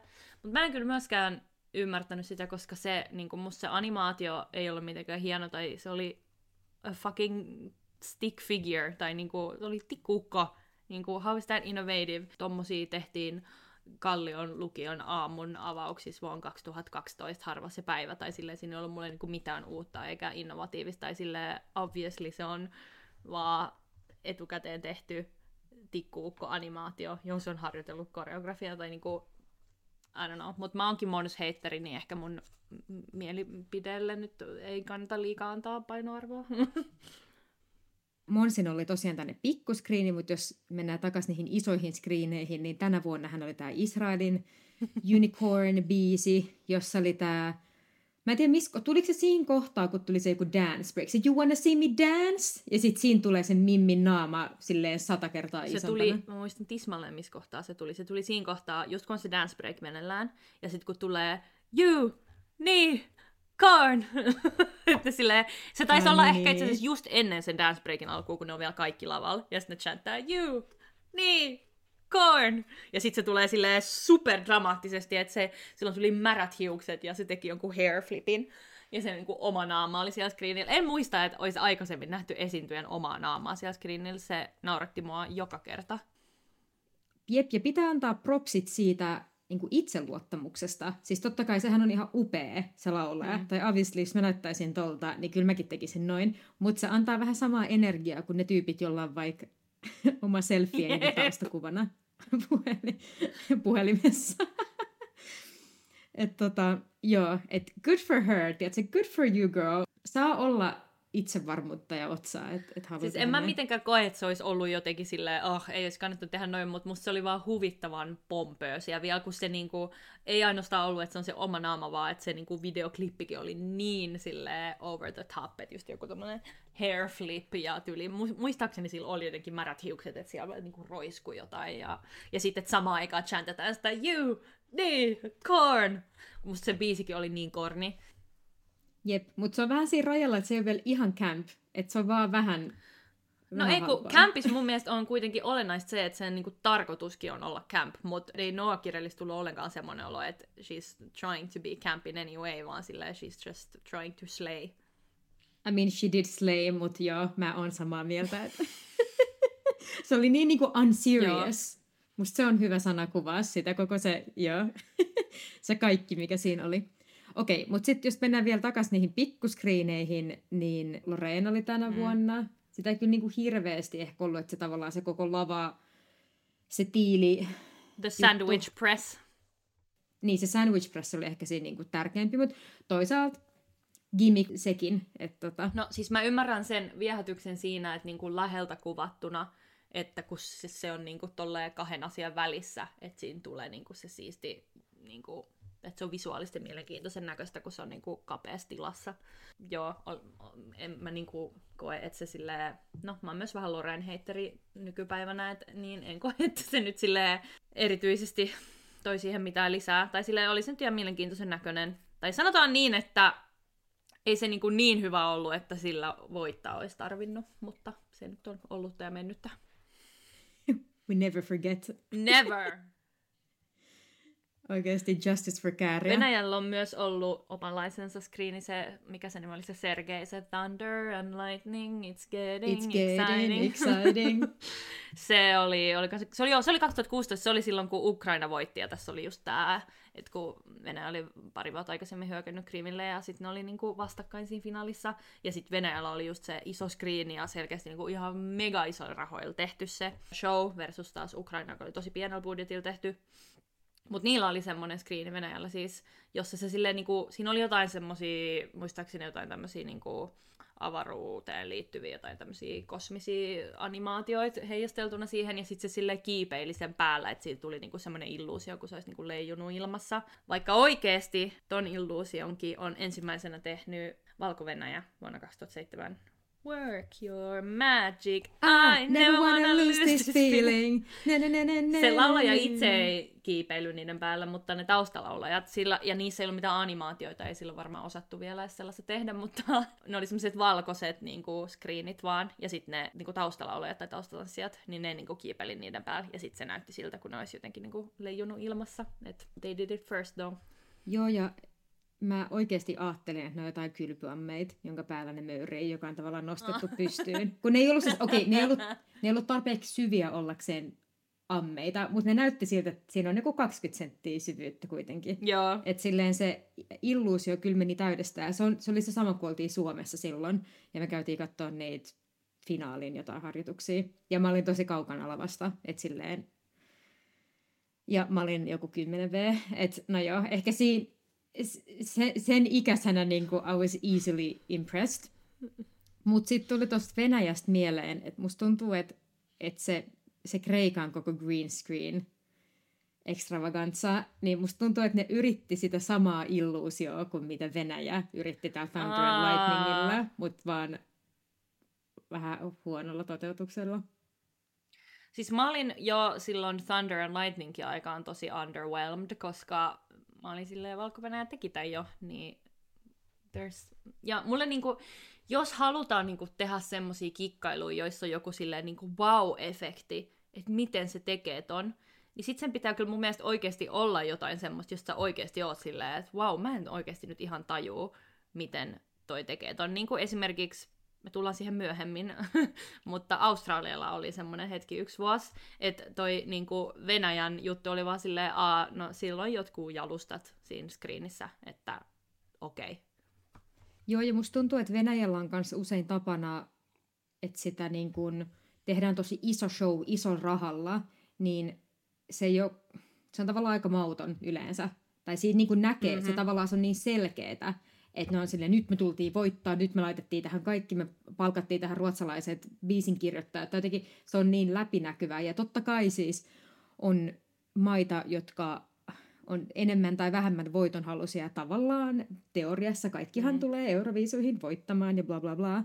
Mutta Venäjällä ehkä se tyyli on sellainen, että me ei tehdä tätä niinku rakkaudesta lajiin tai me halutaan tehdä tästä jotenkin mm. toimiva kokonaisuus, vaan me halutaan tehdä tästä mahdollisimman iso ja sellainen, että tämä näyttää siltä, että hän on pistetty paljon rahaa. Että se on aina vähän Joo, mautonta. Että siinä mielessä, okei, joo, totta kai se poliittinen tilanne vaikutti siihen, mutta si- just siinä vuonna mun mielestä hyvä esimerkki oli tämä koko Ukraina ja Venäjän vastaikkaina asettelu, että se Ukrainan kappale, siinä ei ollut hirveästi mitään crazy koreografiaa, mitään crazy niin kuin lavasuunnittelua, mutta et siinä se oli tietyllä tapaa taidetta, koska se oli niin tunnehevi, että siinä sä uskoit sitä, mitä se laulaja lauloi, mikä se tarina mm. siinä oli. Se Jep. herätti jotain tunteita. Jep. Sitten tämä Venäjän, niin nobody knows what the song is about. Et tässä vaan nähdään, että heitetään silleen rahaa sitä lavaa päin ja halutaan vähän niin kuin ostaa se voitto. Tai se antoi sellaisen mm. mielikuvan, vaikka varmasti ne on tehnyt kovasti duunia sen hyvän lavashon, eikä eihän tuollaiset niin itsestään synny. Mutta ehkä se tyyli ja miltä se näyttää, niin ei ole sellainen, että Jep. me arvostetaan tätä konseptia, me halutaan tehdä tästä hyvää, ja koska tämä sopii tähän biisiin, että se is whole fantasy. Se on jotenkin tosi aggressiivista, miten Venäjä niin lähestyi. No, kun Venäjänkin niin oli sellaisia vuosia, että ne niin kuin lähetti jotain, mistä oli ihan silleen, että mitä? Mutta sitten joinain vuosina niillä oli selkeästi jotenkin tosi aggressiivinen semmoinen niin kuin voiton kiilu silmässä, ja toi Thunder and Lightning vuosi oli yksi semmoinen, tai ylipäätään ne ainut sanat, mitä mä muistan siitä biisistä, on Thunder and Lightning, mikä on sillä aika aggressiivista, ja selkeästi niin kuin, mitä se edes tarkoittaa, tai niin kuin, mä en nyt muista, mistä biisi kertoo, mutta mä melkein väittäisin, että siinä ei edes ole mitään niin kuin, deeper meaning, vaan se on vaan silleen, olemme Venäjä, olemme mahtipontinen, me voitetaan tää paska, meillä on paljon rahaa, thunder and lightning. niin, jep, ja musta tuntuu, että ehkä, no tässä nyt voi olla, varmaan joku on tutkinut tätäkin, mutta se, että kaikki tällaiset niin kuin lauluesitykset ja euroviisut ja kaikki, mihin liittyy niin kuin kulttuurin vienti, niin se on pehmeät valtaa ja sillä voidaan niin kuin vaikuttaa siihen, että minkälainen mielikuva Venäjästä on ulkomailla, ja Euroviisut on niin kuin tosi iso foorumi siihen, koska meillä esimerkiksi, mm. jos katsotaan jotain, vaikka jotain Serbiaa tai Balkanin maita, missä vaikka meillä ei välttämättä ole mitään yhteyksiä sinne muuten, niin varmaan isoin juttu, mikä vaikuttaa meidän mielikuvaan siitä maasta, on se, että mitä ne on lähettänyt Euroviisuihin, että mitä me ollaan nähty, mm. että mitä viisejä on tullut, minkälaisia minkälaisia esiintyjiä, miltä se kieli kuulostaa näin edespäin. Että musta tuntuu, että sen niin kuin Krimin hyökkäämisen jälkeen ei ole tavatonta tai mitenkään yllättävää, että Venäjä on sit pistänyt tosi paljon rahaa tuohon euroviisuihin, koska se on niiden tapa niin kuin vaikuttaa myös silleen muuhun Eurooppaan sillä, että ei, ei, me oikeasti meillä, että me te, että lähetetään mahdollisimman niin kuin ison rahalla tehtyjä, mahdollisimman pitkälle tuotettuja biisejä, että tavallaan kiilotetaan sitä kuvaa, että tietyllä voidaan sanoa myös, että esimerkiksi Jenkeillä niin kuin kaikki Jenkkien tuottama viihdeteollisuus voi olla osa, tai on osa niin kuin jenkkien pehmeät valtaa, että meillä on semmoinen favorable kuva jenkeistä sen takia, koska aina, no, mutta sieltä tulee niin paljon kaikkia hyviä leffoja. Mm. Ja eihän, eihän me tehdä tätä ajatusta tavallaan, se tehdään kaikki niin kuin tiedostamatta, että et se, niin kuin, et se on tavallaan tosi sellaista hienovarasta. Että tavallaan silloinhan oli myös tämä A Million Voices, tämä Mimmi, joka oli vitivalkoisessa mekossa. Mun mielestä sillä Million voisi, siis kun me puhuttiin että, tai aikaisemmin, että jollain muullakin on ollut niitä, niin kuin, että on mekos jotain valoja, niin mun mielestä sillä Million Voices muijalla, sillä oli mun mielestä jotain valoisen mekois, mekos. Joo. Että sit toski oli vähän sellainen, että se oli vitivalkoinen mekko, rauhan symboli, ja sitten se puhuu tällaisesta miljoonista äänistä, we all come together, ja oli vähän sellainen niin kuin enkelihahmo. Sen nimi oli Polina Gagarina, sen mekos oli kanssa. Se ei ollut niin hieno kuin siinä Virots, tai on vähän tämmöinen alkeellisempi, mutta sen niin kuin, mekon helmaan on niin kuin, heijastettu myös tämmöisiä niin valotäpliä. Et sinänsä se oli vaan niinku mielenkiintoista, kun siihen aikaan muistan kanssa oli niinku sitä protestoitiin sitä Venäjän osallistumista ja sillekin buuattiin pisteiden laskussa ja, tai pisteiden antovaiheessa ja kaikkea tällaista. Et musta tuntuu, että totta kai tämä nyt ei ole mikään sellainen salaliittoteoria, mutta et, et se on ihan niinku fakta, että et ne, teke, ne siellä Venäjän yleisradiossa tehnyt tietoisen valinnan, että kenet ne valitsee sinne edustaa Venäjää. Ja niiden piti silleen esittää mahdollisimman puhtosta ja antaa sellainen kuva, joka olisi mahdollisimman favorable mulle maailmalle. Ja just se, että eihän Venäjälläkään mitään mediavapautta ole. Että tavallaan, että kaikkihan niin kuin valtion sidoksissa, etenkin vielä yleisradio vielä, niin kuin vielä vahvemmin. Mutta tota, mut joo, että on, on silleen, jos se ei ole ilmi tullut, niin on kriittinen Venäjän suhteen myös Euroviisuissa.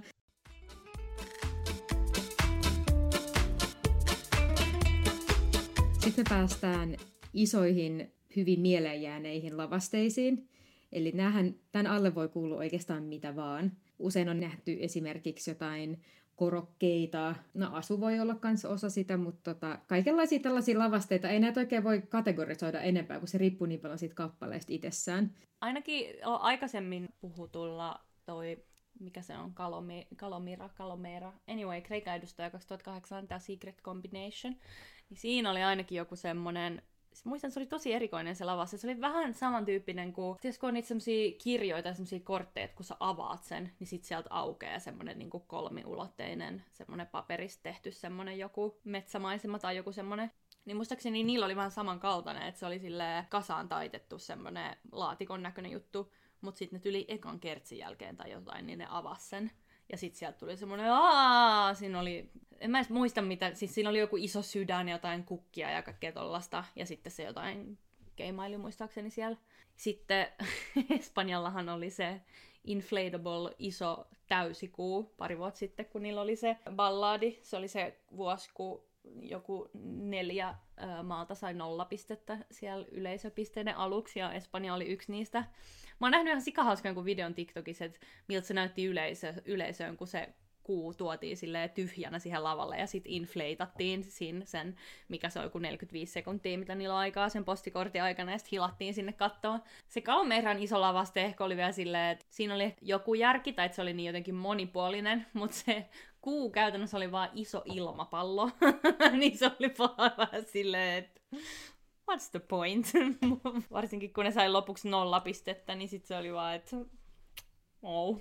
Pakko myöntää, että mä en olisi muistanut sitä Espanjaa ollenkaan jos sitä kuuta ei olisi ollut. En mä vieläkään muista sitä biisiä, mä aina yhdistän sen johonkin siihen Amen biisiin, vaikka se on joku ihan muu. Good for him, mutta se oli ainut juttu, joka niinku pelasti sen. Ja sekään ei pelastanut sitä. Shady Ladylla oli se eeppinen se semmonen valoboksi, minkä sisällä ensin. Ja se oli mun mielestä hyvä esimerkki hyvin tehdystä gimmickistä, koska se oli tavallaan tosi yksinkertainen, mutta siitä otettiin kyllä kaikki irti.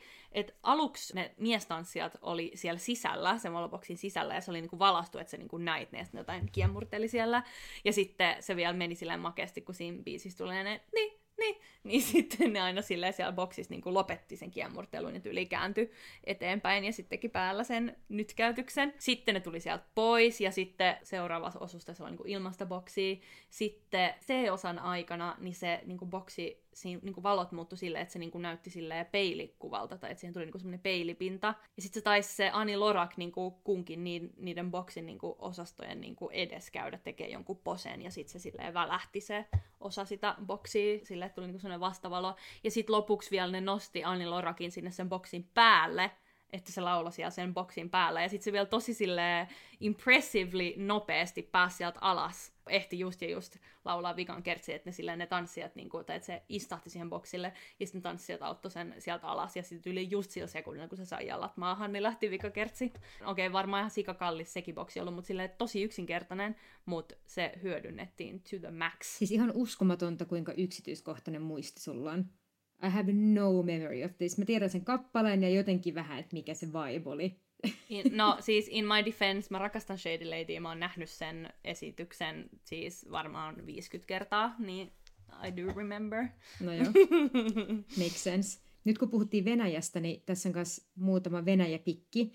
Totta kai Dima Bilanin tämä uusi tuleminen. Believe oli kappaleen nimi ja Tämä oli mun mielestä myös toinen todella hyvä esimerkki siitä sellaisesta venäläisestä pompöösyydestä. Siellä oli se minijääkenttä, sinne tuotiin luistelee tämä tota, olympiavoittaja, tai varmaan joku moninkertainen olympiavoittaja. Siis tämä jääkenttähän oli joku ehkä metri kertaa metri, siis niinku uskomattoman pieni. Ja se oli vaan niin silleen överi ja niin kallis, mutta halpa at the same time. Joo, no mutta toisaalta the song is a bop though, tai että et I can't be mad at them.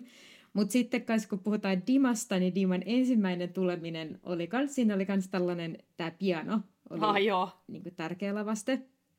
Ja tota, no sekä Dima näytti vähän kärsivältä, mutta etenkin se Mimmi, joka sitten tuli sieltä pianosta, se nainen noin niin kuin, he kirjaimellisesti näytti siltä, niin kuin joku olisi maalannut jollain kalusten maalilla sen Mimmi, ja silleen, she looked crusty as fuck, mutta joo, kai tämä jotenkin liittyy tähän tähän esitykseen. Eli niin kuin mielestäni Tiima Bilanilla on niin kuin molempina kertoina ollut tällaisia vähän, vähän älyttömiä lavasteita, mutta toisaalta ne on jäänyt mieleen. Näitä pianoil-kikkailuja on nähty muutenkin, siis Romanialla vuonna 2011 jotain niihin aikoihin, kun niillä oli toi Playing with Fire, joka on myös yksi mun all time favoritteja, niin niillä oli myös eeppinen semmoinen läpinäkyvä piano, jos, joka oli niinku kaksipäinen että ne oli niinku sen pianon niinku molemmissa päissä soittamassa, ja no, ei se nyt oikeasti ollut mikään piano, vaan niillä oli vain kiipparit siellä sisällä, mutta kuitenkin se oli tosi makea lavaste vielä, kun siinä oli vähän semmoinen kaksintaistelu viba siinä esityksessä, niin sitten että ne vähän niin kuin silleen battlas sen pianon molemmilla puolilla,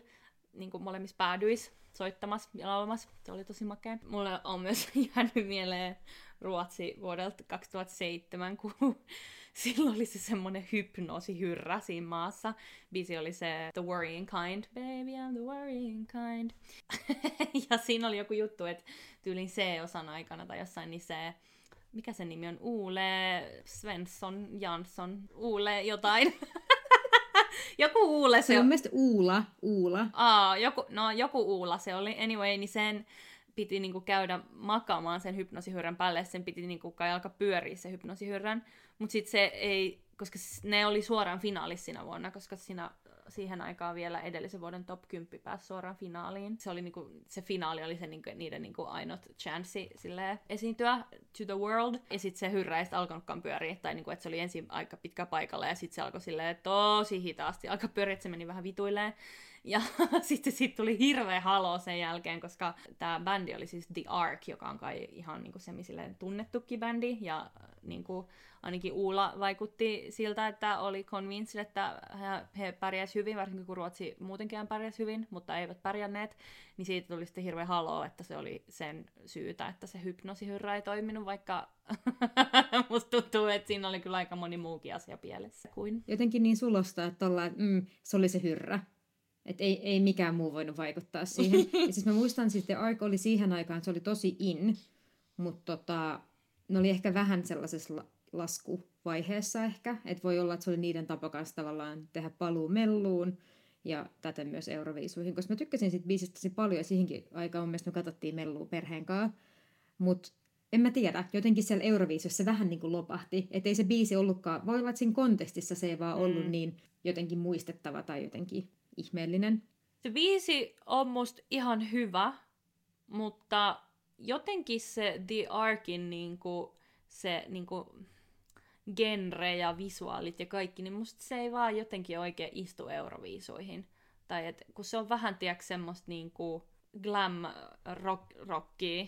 Jotenkin Euroviisut on ehkä, tavallaan ka- kaikkea voi kokeilla, ja kannattaakin kokeilla, mutta sitten jotkut genret vaan jotenkin istuu Euroviisuihin paremmin kuin toiset. Ja siitä tuli, en mä tiedä, oli, oli sit mul, mä muistan, mul, vaikka mä olin siis silloin jotain 10 tai 11, niin mä muistan, mulla oli kyllä silloin jo semmoinen fiilis siitä, Uulas tuli niinku sen esiintymisen ja kaikkien haastattelujen perusteella, että se oli jotenkin tosi kaki.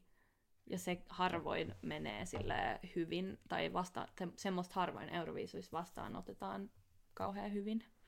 Mutta mun mielestä siinä, tässä tuleekin esille se, että se on niin mielenkiintoista, miten mikä toimii Euroviisuissa, että mikä genre toimii minäkin vuonna Euroviisuissa. Se on niin jotenkin vuosikohtaista ja fiiliskohtaista, että jos miettii mm. vaikka, että tässä glamrockista tuli mieleen tämä, oliko se San Marino, jolla oli sellainen glamrock-biisi, yli viime vuonna jopa. Mä ja muista se, tyli yhtä. Ei kun aa, joo, nyt muistan. Se oli semifinaaleissa, eikä se päässyt eteenpäin. Mutta sitten samaan aikaan joku vuosi aikaisemmin Italia on voittanut rockibiisillä. Että se on niin silleen, depends on, niin kuin, että, että tavallaan, että, tavallaan, että ehkä tämä niin osoittaa se, että ei ole olemassa mitään sellaista kaavaa, että tällä voittaa joka kerta. Että se on just se, että, että pitää olla se esiintyjä pitää olla hyvä, kappaleen pitää olla hyvä, sen koko lava show pitää olla hyvin mietitty, joka sopii mm. siihen sen just niihin euroviisuihin. Ja totta kai siinä on just se tavallaan onni elementti, että sä et voi ikin tietää, että miten sä erottaudut sinä vuonna, jos erottaudut ja näin edespäin.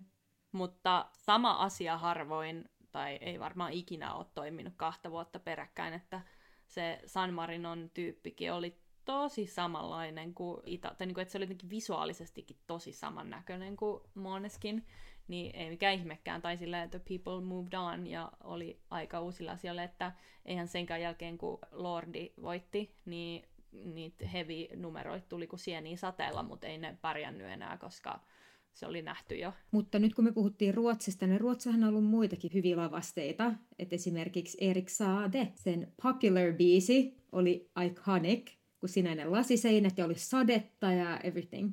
Ei siinä sadetta ollut. Sillä oli sadetta, Manboyssa oli sadetta, mutta Manboy ei päässyt Euroviisuihin. Ah, okei, okay, mun menee sekaisin. Mutta eikö Popularissa ei ollut märkä? Ei, Popu- Popularissa oli ihan kuiva. Man boy, uh. man boy, you can be my man boy. Siinä oli sadetta, mutta se oli, se oli eikö sen eka yritys mellussa. Se, silloin se ei päässyt. Mutta Popular oli sen toka yritys ja sitten se pääsi. Ja siinä oli, siinä oli ne lasiseinät, jotka se rikko, kun tuli se osan jälkeen tuli I will be popular ja sitten se rikko I will be popular smash. Ja sitten se oli kyllä eppinen. Se oli hieno. Joo, it's iconic. Ja sitten tota, Ruotsilla on ollut kans liukuhihna. Aa, totta. Se I can go on. Cause you look this freaking beautiful. Mä muistan, että oli sellainen joskus 2000-luvun alussa ehkä, tai puolessa välissä, oli tällainen musavideo, jos käytettiin näitä tällaisia juoksumattoja. Ja siitä tuli vähän sellainen niin kuin meemi. En nyt osaa kuollakseni sanoa, että kuka se esittäjä oli. Mutta tiedätkö, kun siihen aikaan tuli jotain yksittäisiä musavideoita, mitkä oli jotenkin silleen tosi popular. Mm että ne oli vähän sellaisia one-hit wondereita. Niin tota, joo, se oli joskus silloin. Se oli jotenkin sellainen tavallaan wow, joku tällainen uusi juttu ja voidaan tehdä tällainen liukuhihna juoksumatto koreografia, mutta mun mielestä siinä vaiheessa, kun Ruotsi otti sen, niin se oli tavallaan jo mennyt. Että se ei enää ollut mitenkään niin cool. Se oli mun mielestä muutenkin jotenkin vähän semmoinen Dressman mainos se biisi. Jotenkin mä en oikein lämmennyt sille. Ja liuku, ma, liukuhina oli, ne kyllä teki sen liukuhina tosi paljon paremmin, koska niillä oli niinku kunnollinen tanssikoreografia siihen. Mutta liukuhina oli nähty aikaisemmin. Sakis Ruvas, Kreikan edustaja, mitäköhän se on ollut, 2000 This is our night, time From the top, baby. Yes, we can do the test, wait and see. Mutta siinä, siinä se oli tosi paljon alkeellisempaa, että ne muistaakseni vaan niinku seiso siinä ja meni sille ees taas, ja sitten ne taisi tehdä vähän semmoisen Michael Jacksonin liikkeen, että ne, tiiäks, niillä oli jotkut pidikkeet niiden jaloissa, että ne sille meni tosi niinku sille alas vaakatasossa, ja sitten nousi takas ylös. Ja sittenhän se myös, se oli vähän niinku semmoinen nitoja se alusta, että se sille lopulta niinku nousi, tai niinku, että se aukesi siitä keskeltä, ja se yläosa alkoi nousee, ja sitten Sakis tyylin seiso sen päällä, sen nousevan osan päällä, ja sitten siellä al, sieltä niinku välistä paljastui Kreikan lippu, ja joo, it was a lot. Mutta jotenkin se toimi. Jotenkin se toimi, jos on jäänyt mulle mieleen. Sitten myös Turkilla oli tosi hieno semmoinen saakelin iso ö, rakennelma tuossa Mangan We Could Be The Sameissa 2010, köhän se on ollut, tai 11 jotain sellaista. Se oli myös semmoinen, mä en niinku edes tarkkaan muista, niinku, että mikä se exactly oli, vai oliko se edes tarkoitus olla mitään, mutta että ne niinku, melkein niinku rakensi oman lavan sen lavan päälle. Ja sitten niinku, loppuun kohti myös sieltä niinku, tuli joku niinku, tyyppi, jolla oli semmoinen hitsaajan semmoinen työkalu, tai että se niinku jotain alkoi silleen tuli hitsaamaan siellä. Tai niinku joku tämmönen niinku metallisirkkeli tai jotain tämmöistä, tai siinkin a lot happened. Se on myös an underrated song. I am a huge fan of it. Se on taas mulle jotenkin...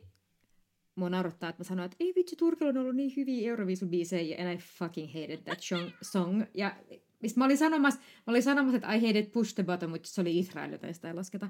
Mutta joo, No, mä Push the Buttonista mä en sanoisi, että se on underrated. Se on saanut ihan just tarpeeksi äh, tota, uh, appreciation, mutta We Could Be The Same on kyllä. Toisaalta ei se ehkä underrated, koska sehän tuli tyylin kolmaseksi, että kyllä siitä tykättiin.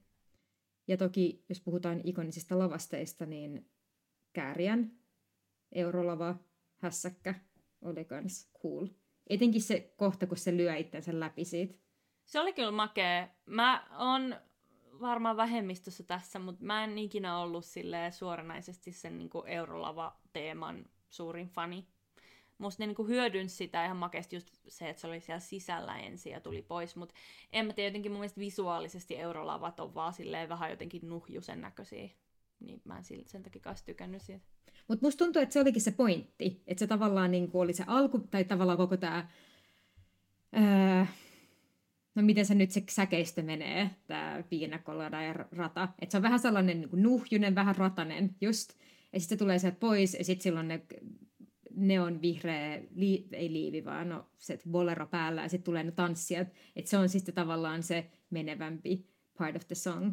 En mä tiedä, musta sen olisi ehkä voinut vaan niinku tehdä sit jotenkin vähän paremmin kuitenkin sille eurolavat itsessään, kun se on niinku käsittelemätöntä puuta.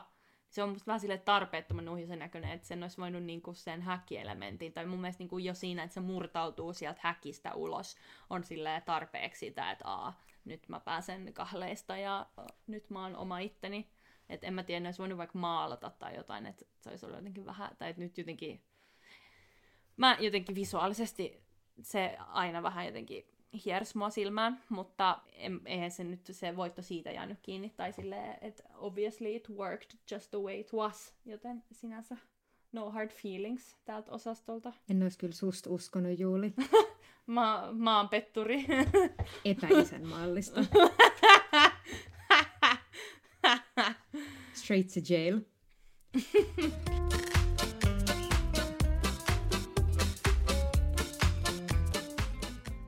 Sitten meillä on täällä tämmönen osio kuin ihmesekoilut, joita on nähty paljon. Joista nyt ensimmäisen haluaisin mainita sen, jota ö, vähän tiisasin jo aikaisemmin. Kun Australialla oli se semmonen joku Gravity, jotain Defying Gravity, joku tämmönen biisi. Se oli Se joku oli siis Zero niinku- Gravity. Zero Gravity ja Defying Gravity on Wickedistä. Se oli siis semmoinen oopperalaulaja, joka oli jonkun ihme pogostikin päällä tai jotain. Että se silleen heilui, että siinä niinku että se leit näytti siltä, että sille ei ollut painovoimaa, se sille heilu ees taas. Ja oikeasti kun katsoi sitä TVstä, niin siinä tuli semmoinen fiilis, että miten helvetissä ne oikein tekee ton. Kunnes sitten jossain vaiheessa, mä muistan, näkyykö se siinä niin kuin esityksen aikana, vai jossain behind sceneista jossain, niin sitten niin näytettiin, että se seisoi semmoisen ihme pogostikin päällä, ja sitten bouncas ees taas. Siis silloin kun tämä tuli, niin tämä taisi olla just niitä vuosia, kun mä en kattonut, eli nämä mun Dark Ages when it comes to Eurovision. Mutta siis kun mä katoin tämän, mä olin sanaton. Mä oon kirjoittanut tähän meidän noteseihin, että mitä helvettiä, so underrated. Siis miksi tästä ei puhuta enempää? Siis tämä on uskomaton, tämä on uskomattoman upea. Tai just se, että mä en voisi kuvailla tätä paremmin kuin sanoilla ihmesekoilu, koska tämä on just ihmesekoilu. Tämä on just sitä, mitä Euroviisut parhaimmillaan on. Ihmesekoilu, missä ei ole mitään järkeä, and it's amazing.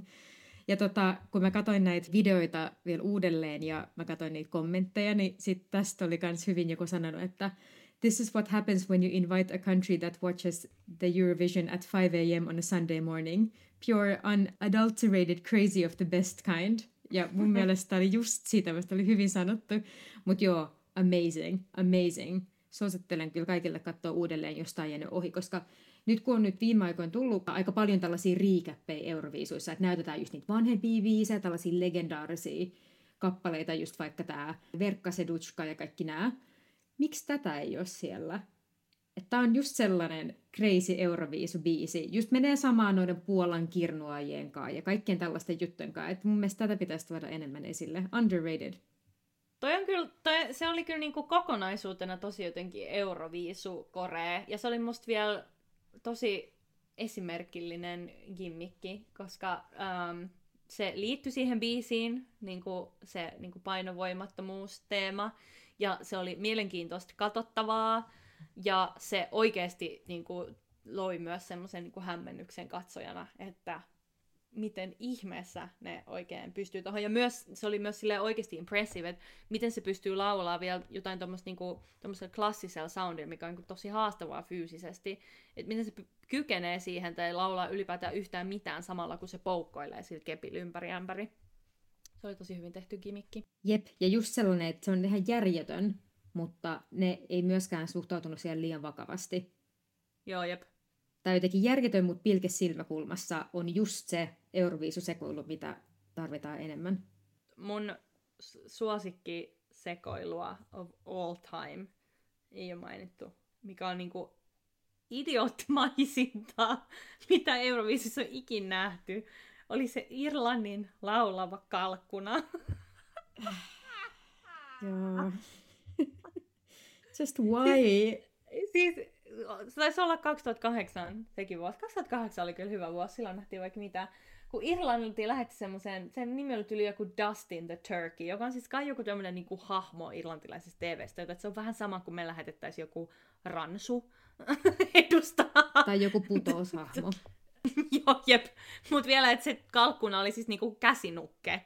Niin. Siis että se ei niinku edes ollut niinku ihtää, totta kai sen takana on ihminen, mutta se ei edes ollut mikään maskottipuku, vaan silleen, että se oli semmoinen kärry, johon se oli pistetty, ja sitten varmaan siellä kärryn sisässä oli se, joka sitä käsinukkeja teki, mutta et siis se oli legit, siis käsinukke, siis kun me laitettaisiin joku ransu tai neponen tai late tai joku tämmöinen eurovisui, yeah. sitten se oli vielä tosi kämäsen näköinen, että se hädin tuskin edes niin oli tunnistettavissa, että se oli kalkkuna, sitten se ei myöskään osannut laulaa, tai niinku, että se oli semmoista, se, muistaakseni sen biisin nimi oli tyyli Arlon de douze point tai jotain tällaista, että sitten se vaan rääky sitä koko ajan sitä Arlon de douze point, Arlon de douze point. ja mun mielestä toi pitäisi kyllä olla kaikissa mahdollisissa koosteissa, koska mikään ei ikinä tule niin Euroviisukore kuin se fucking kalkkuna. It was so stupid. Ja niin kuin siihen aikaan, silloin livenä kun sitä katsoin, niin oli silleen, että mikä näitä ihmisiä vaivaa, mutta jälkeenpäin mä oon vaan kiitollinen for Ireland of blessing us with this gem of a performance. Thank you for blessing us with this turkey, with Dustin.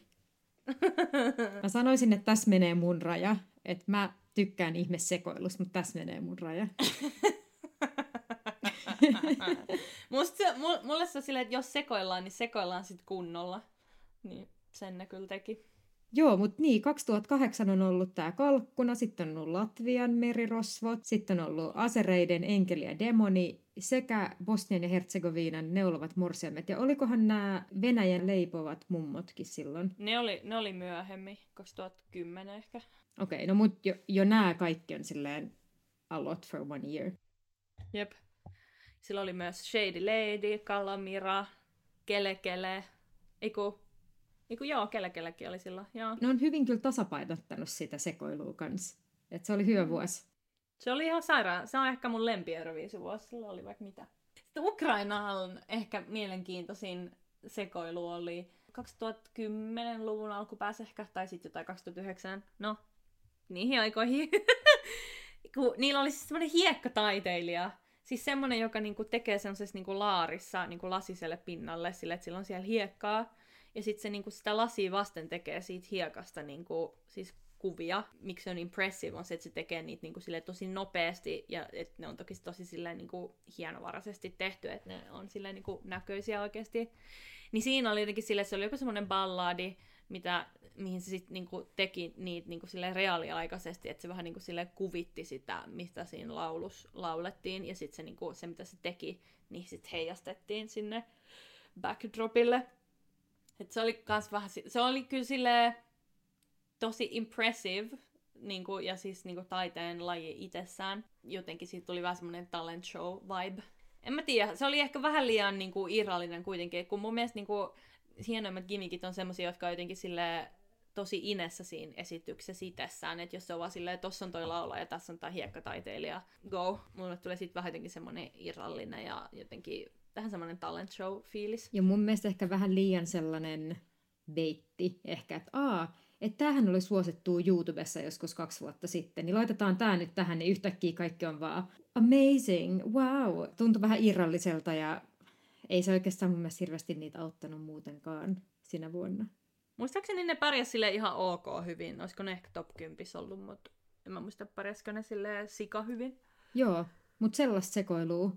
Ja tota, tässä meillä on nämä gimmickit aika lailla hyvin kasassa, mitä meillä on jäänyt mieleen, mutta onko jotain, mitä sä haluaisit nähdä, mitä ei ole vielä nähty, tai mitä haluaisit lisää nähdä? Mä haluaisin nähdä vettä sitä, sitä ei niin välillä on käytetty, mutta niin esimerkiksi siinä Cornelian väliaikanumerossa, oliko se nyt viime vuonna jopa vai kaksi vuotta sitten, niin silloin oli niin semmoinen vesiallas ja sitten se laulaja jotain teki sen veden kanssa. Ja sitten just Erik Saaden Man Boyssa oli vettä, mutta kumpikaan niistä ole niin Euroviisu edustaja, mä haluaisin nähdä sen niin Euroviisu edustajana lavalla. Niin kuin, koska mun mielestä vesi on niin mielenkiintoinen elementti ja sillä voi tehdä vaikka mitä, kun se voi niin kuin, tippua suihkuna tai sitten se voi niinku olla joku semmoinen pieni allas ja sitten sen kanssa voi tehdä vaikka mitä, on niin paljon kaikkea semmoista koreografistakin, mitä voi sitten silleen incorporate into water. Just think it's cool. Jep, ja sitähän on esimerkiksi näyttänyt, tämä nyt ei liity Euroviisoihin, mutta High School Musical kakkosessa Troin Vedonit biisissä. Totta. Hän katsoi peilikuvaansa sieltä veden pinnasta ja sitten se löi kädellä sen peilikuvansa rikki. I have got to wash, wash, wash, wash my socks right off. Joo. Tietäjät tietää ja tunnistaa tämän refen. Joo, silloin kun YouTubessa oli kaik- kaikenlaisia parodioita, ne oli meidän mielestä super fun. Mutta sitten tota, mä oon myös merkannut tähän, että ketjut, Virol oli ketjuja pari vuotta sitten. No se biisi oli muutenkin vähän silleen, eh. Mut tota... Siis niinku jotain kettinkei vai? Niin, mun sieltä niinku roikkuu ketjuja, olisiko ne sen takana tai jotain. Et se oli ihan, ta, ihan cool, mutta mun mielestä sen pystyisi tekemään vielä jotenkin paremmin. Tai just jotain tällaista, jotain mikä roikkuu, jotain kankaita tai jotain tämän tyyppisiä juttuja. Et sellaista voisi olla enemmän, jos haluaisi vähän luoda sellaista ilmavuutta ja tämän tyyppistä. Mulla ei oikein mitään muuta. Mä halusin vettä kanssa nähdä. Mä olisin nähdä sellaisia dramaattisia vesikappaleita, missä itketään siellä sateessa. Mm. Niin kuin tämän tyyppistä shittiä. Joo. Sitten jotain tommosia ilmavaijeri, jollain vaijerilla niin leijutaan ilmas, niin sellaisia nähty. Mutta mulle se on vähän sellainen, että it's too much. Mä en niin kuin edes ihan taju, että kun Pinkillä on niitä. Meillä jollain kiertueella niin on suurimman osan ajasta ilmeisesti vaan niin kuin roikkuu jollain vaijerilla ilmassa ja laulaa. Tai silleen mulle se menee vähän silleen, että olen showkasti. Tai niinku, että siinä ehkä menee mun raja, että se jotenkin menee sitten jotenkin jo niin överiksi. Ja sitten se on musta aika riskialtista myös, koska siis Dima Bilan silloin, kun Venäjällä oli viisut ja se teki sen sen voittajan numeron, niin sehän tuli semmoisella vaijerilla mestoille. Mutta sitten kun se otti sen takin pois, niin se takki jäi siihen vaijeriin jumiin ja se oli tosi noloa sille. Niin ja sit, ja mun on niinku vaikea kuvitella, että miten niinku tommonen niinku vaijerin leijuminen niinku ajan puutteiskaan sille on mahdollista. Eikö se vaadi aika sille intense set uppaamista? Mutta never say never toisaalta. Mutta joku sellainen keinojuttu voisi olla ihan kiva. Onkohan sitä nähty Euroviisuissa? Joo. Jos teille tulee mieleen, kirjoittakaa meille Instagramiin tai jonnekin. Mutta se voisi olla cool. Ja siis semmonen, mikä nyt on vähän siinä siinä, että onko se nyt välttämättä gimmick, mitä mä haluaisin nähdä lisää, on niinku sen kaltaisia tanssinumeroita, mitä Espanjan Chanelilla oli slow Sehän oli siis palkannut jonkun semmoisen K-pop-bändien koreografioit tehneen koreografin, joka, ja siis, ne, siis K-pop-bändithän tekee ihan uskomattoman niin kuin, siistejä koreografioita, jotka on niin kuin, silleen, visuaalisesti ja oikeasti semmoista ilotulitusta, että sä oot koko ajan silleen wow, ja sen kyllä näki sen niin kuin, kädenjäljen siinä slow koreografiassa, oli niin sairaan hienoa, ja mä tiedän, että monet on silleen, että toi no Kirjel teki sen vielä paremmin, mutta kattokaa oikeasti niin kuin back to back se slow mo koreografia tai se dance break-osio ja Noah Kirelin dance break-osio. Ja väittäkää mulle, with a straight face, että se Noah Kirelin oli muka parempi. Musta se oli sille ihan ok, mutta Chanelin oli mun miles better. Ja just tommos, koska musta tuntuu, että sitä nähdään paljon, että se niinku esiintyy ja tanssii, tai sitten, että esiintyy ja laulaa, ja sitten siellä on joku nykärin duo siellä taustalla. Mutta semmoisia hyvin niinku tehtyjä dance breakkejä, jossa niinku se koko crew tanssii, semmoista niinku K-pop inspired tanssii, niin tai niinku samalla tavalla sille niinku ryhmäkoreografioituu tanssiin, niin semmoista mä haluaisin nähdä. Joo, musta musta tuntuu, että sekä tässä niin Noalla että sitten täällä Chanelilla molemmat oli selkeästi K-pop inspired selkeästi, koska esimerkiksi se Noan se dance break kuulosti tosi paljon Max Blackpinkiltä, jos olette kuunnellut mm. ja tiedätte mitä tarkoitan varmasti. Mutta just se, että Noelle, just että koko Unicorn oli vähän sellainen, mm, vähän jotenkin mm. halpa, mm. että tavallaan Chanelilla se koko kokonaisuus oli tosi tyylikäs ja hyvällä maalla tehty ja se siinä niin kuin kaikki toimi. Se laulo hyvin, se tanssi toimi tosi hyvin. Siinä ei, se tanssibreikki oli myöskään niin irrallinen kuin siinä Noel. Kun siinä Noel oli vielä koko You wanna see me dance, mikä oli kans, en mä tiedä, että se, tavallaan ehkä siitä Chanelista voi olla, että se on myös vanhempi ja silloin enemmän niin kuin tatsia ja silloin näkemystä ja yttäisen tiimi oli vaan erilainen. Mutta tuli mieleen K-popista, tämä liittyy snadisti Euroviisuihin, koska silloin kun oli tämä American Song Contest – olisiko nyt kaksi vuotta sitten, niin tota, sen voittaja oli siis tällainen koralainen, koralaisjenkkiläinen Mimmi. Se oli tosi tosi hyvä ja se oli tosi K-pop, koska no se on itse K-pop-artisti, mutta tota, tuntuu, että tällainen K-pop-influence tulee lisääntymään varmaan jatkossa myös. Mutta ne on ainakin kolme esimerkkiä, mitä meillä on tässä niin kuin Euroviisun viisujen sisältä, että sen löyhästä ympäristöstä. Hei, kenelle annat 12 point tänään? Mä annan 12 point kyllä ehdottomasti tälle Australian ihmesekoilulle. Siis niin kuin sen näkeminen, koska just silloin, kun se on tullut eka kertaa, mä en ole varmaan kattonut silloin viisui, mä oon ollut jossain in the dark ages. Niin tota, kun mä katoin sen, niin se niin kuin laajensi mun mieltä. Silleen, I'm not, mä en liiottele, mutta se oli uskomaton. Mä annan sille 12 pistettä. Mä ehkä annan 12 pistettä kaikille niille, jotka on toisaalta osoittanut sen, että jos on tarpeeksi vaikuttava biisi, niin kaikki tommoset gimmikit on ihan yhtä tyhjän kanssa.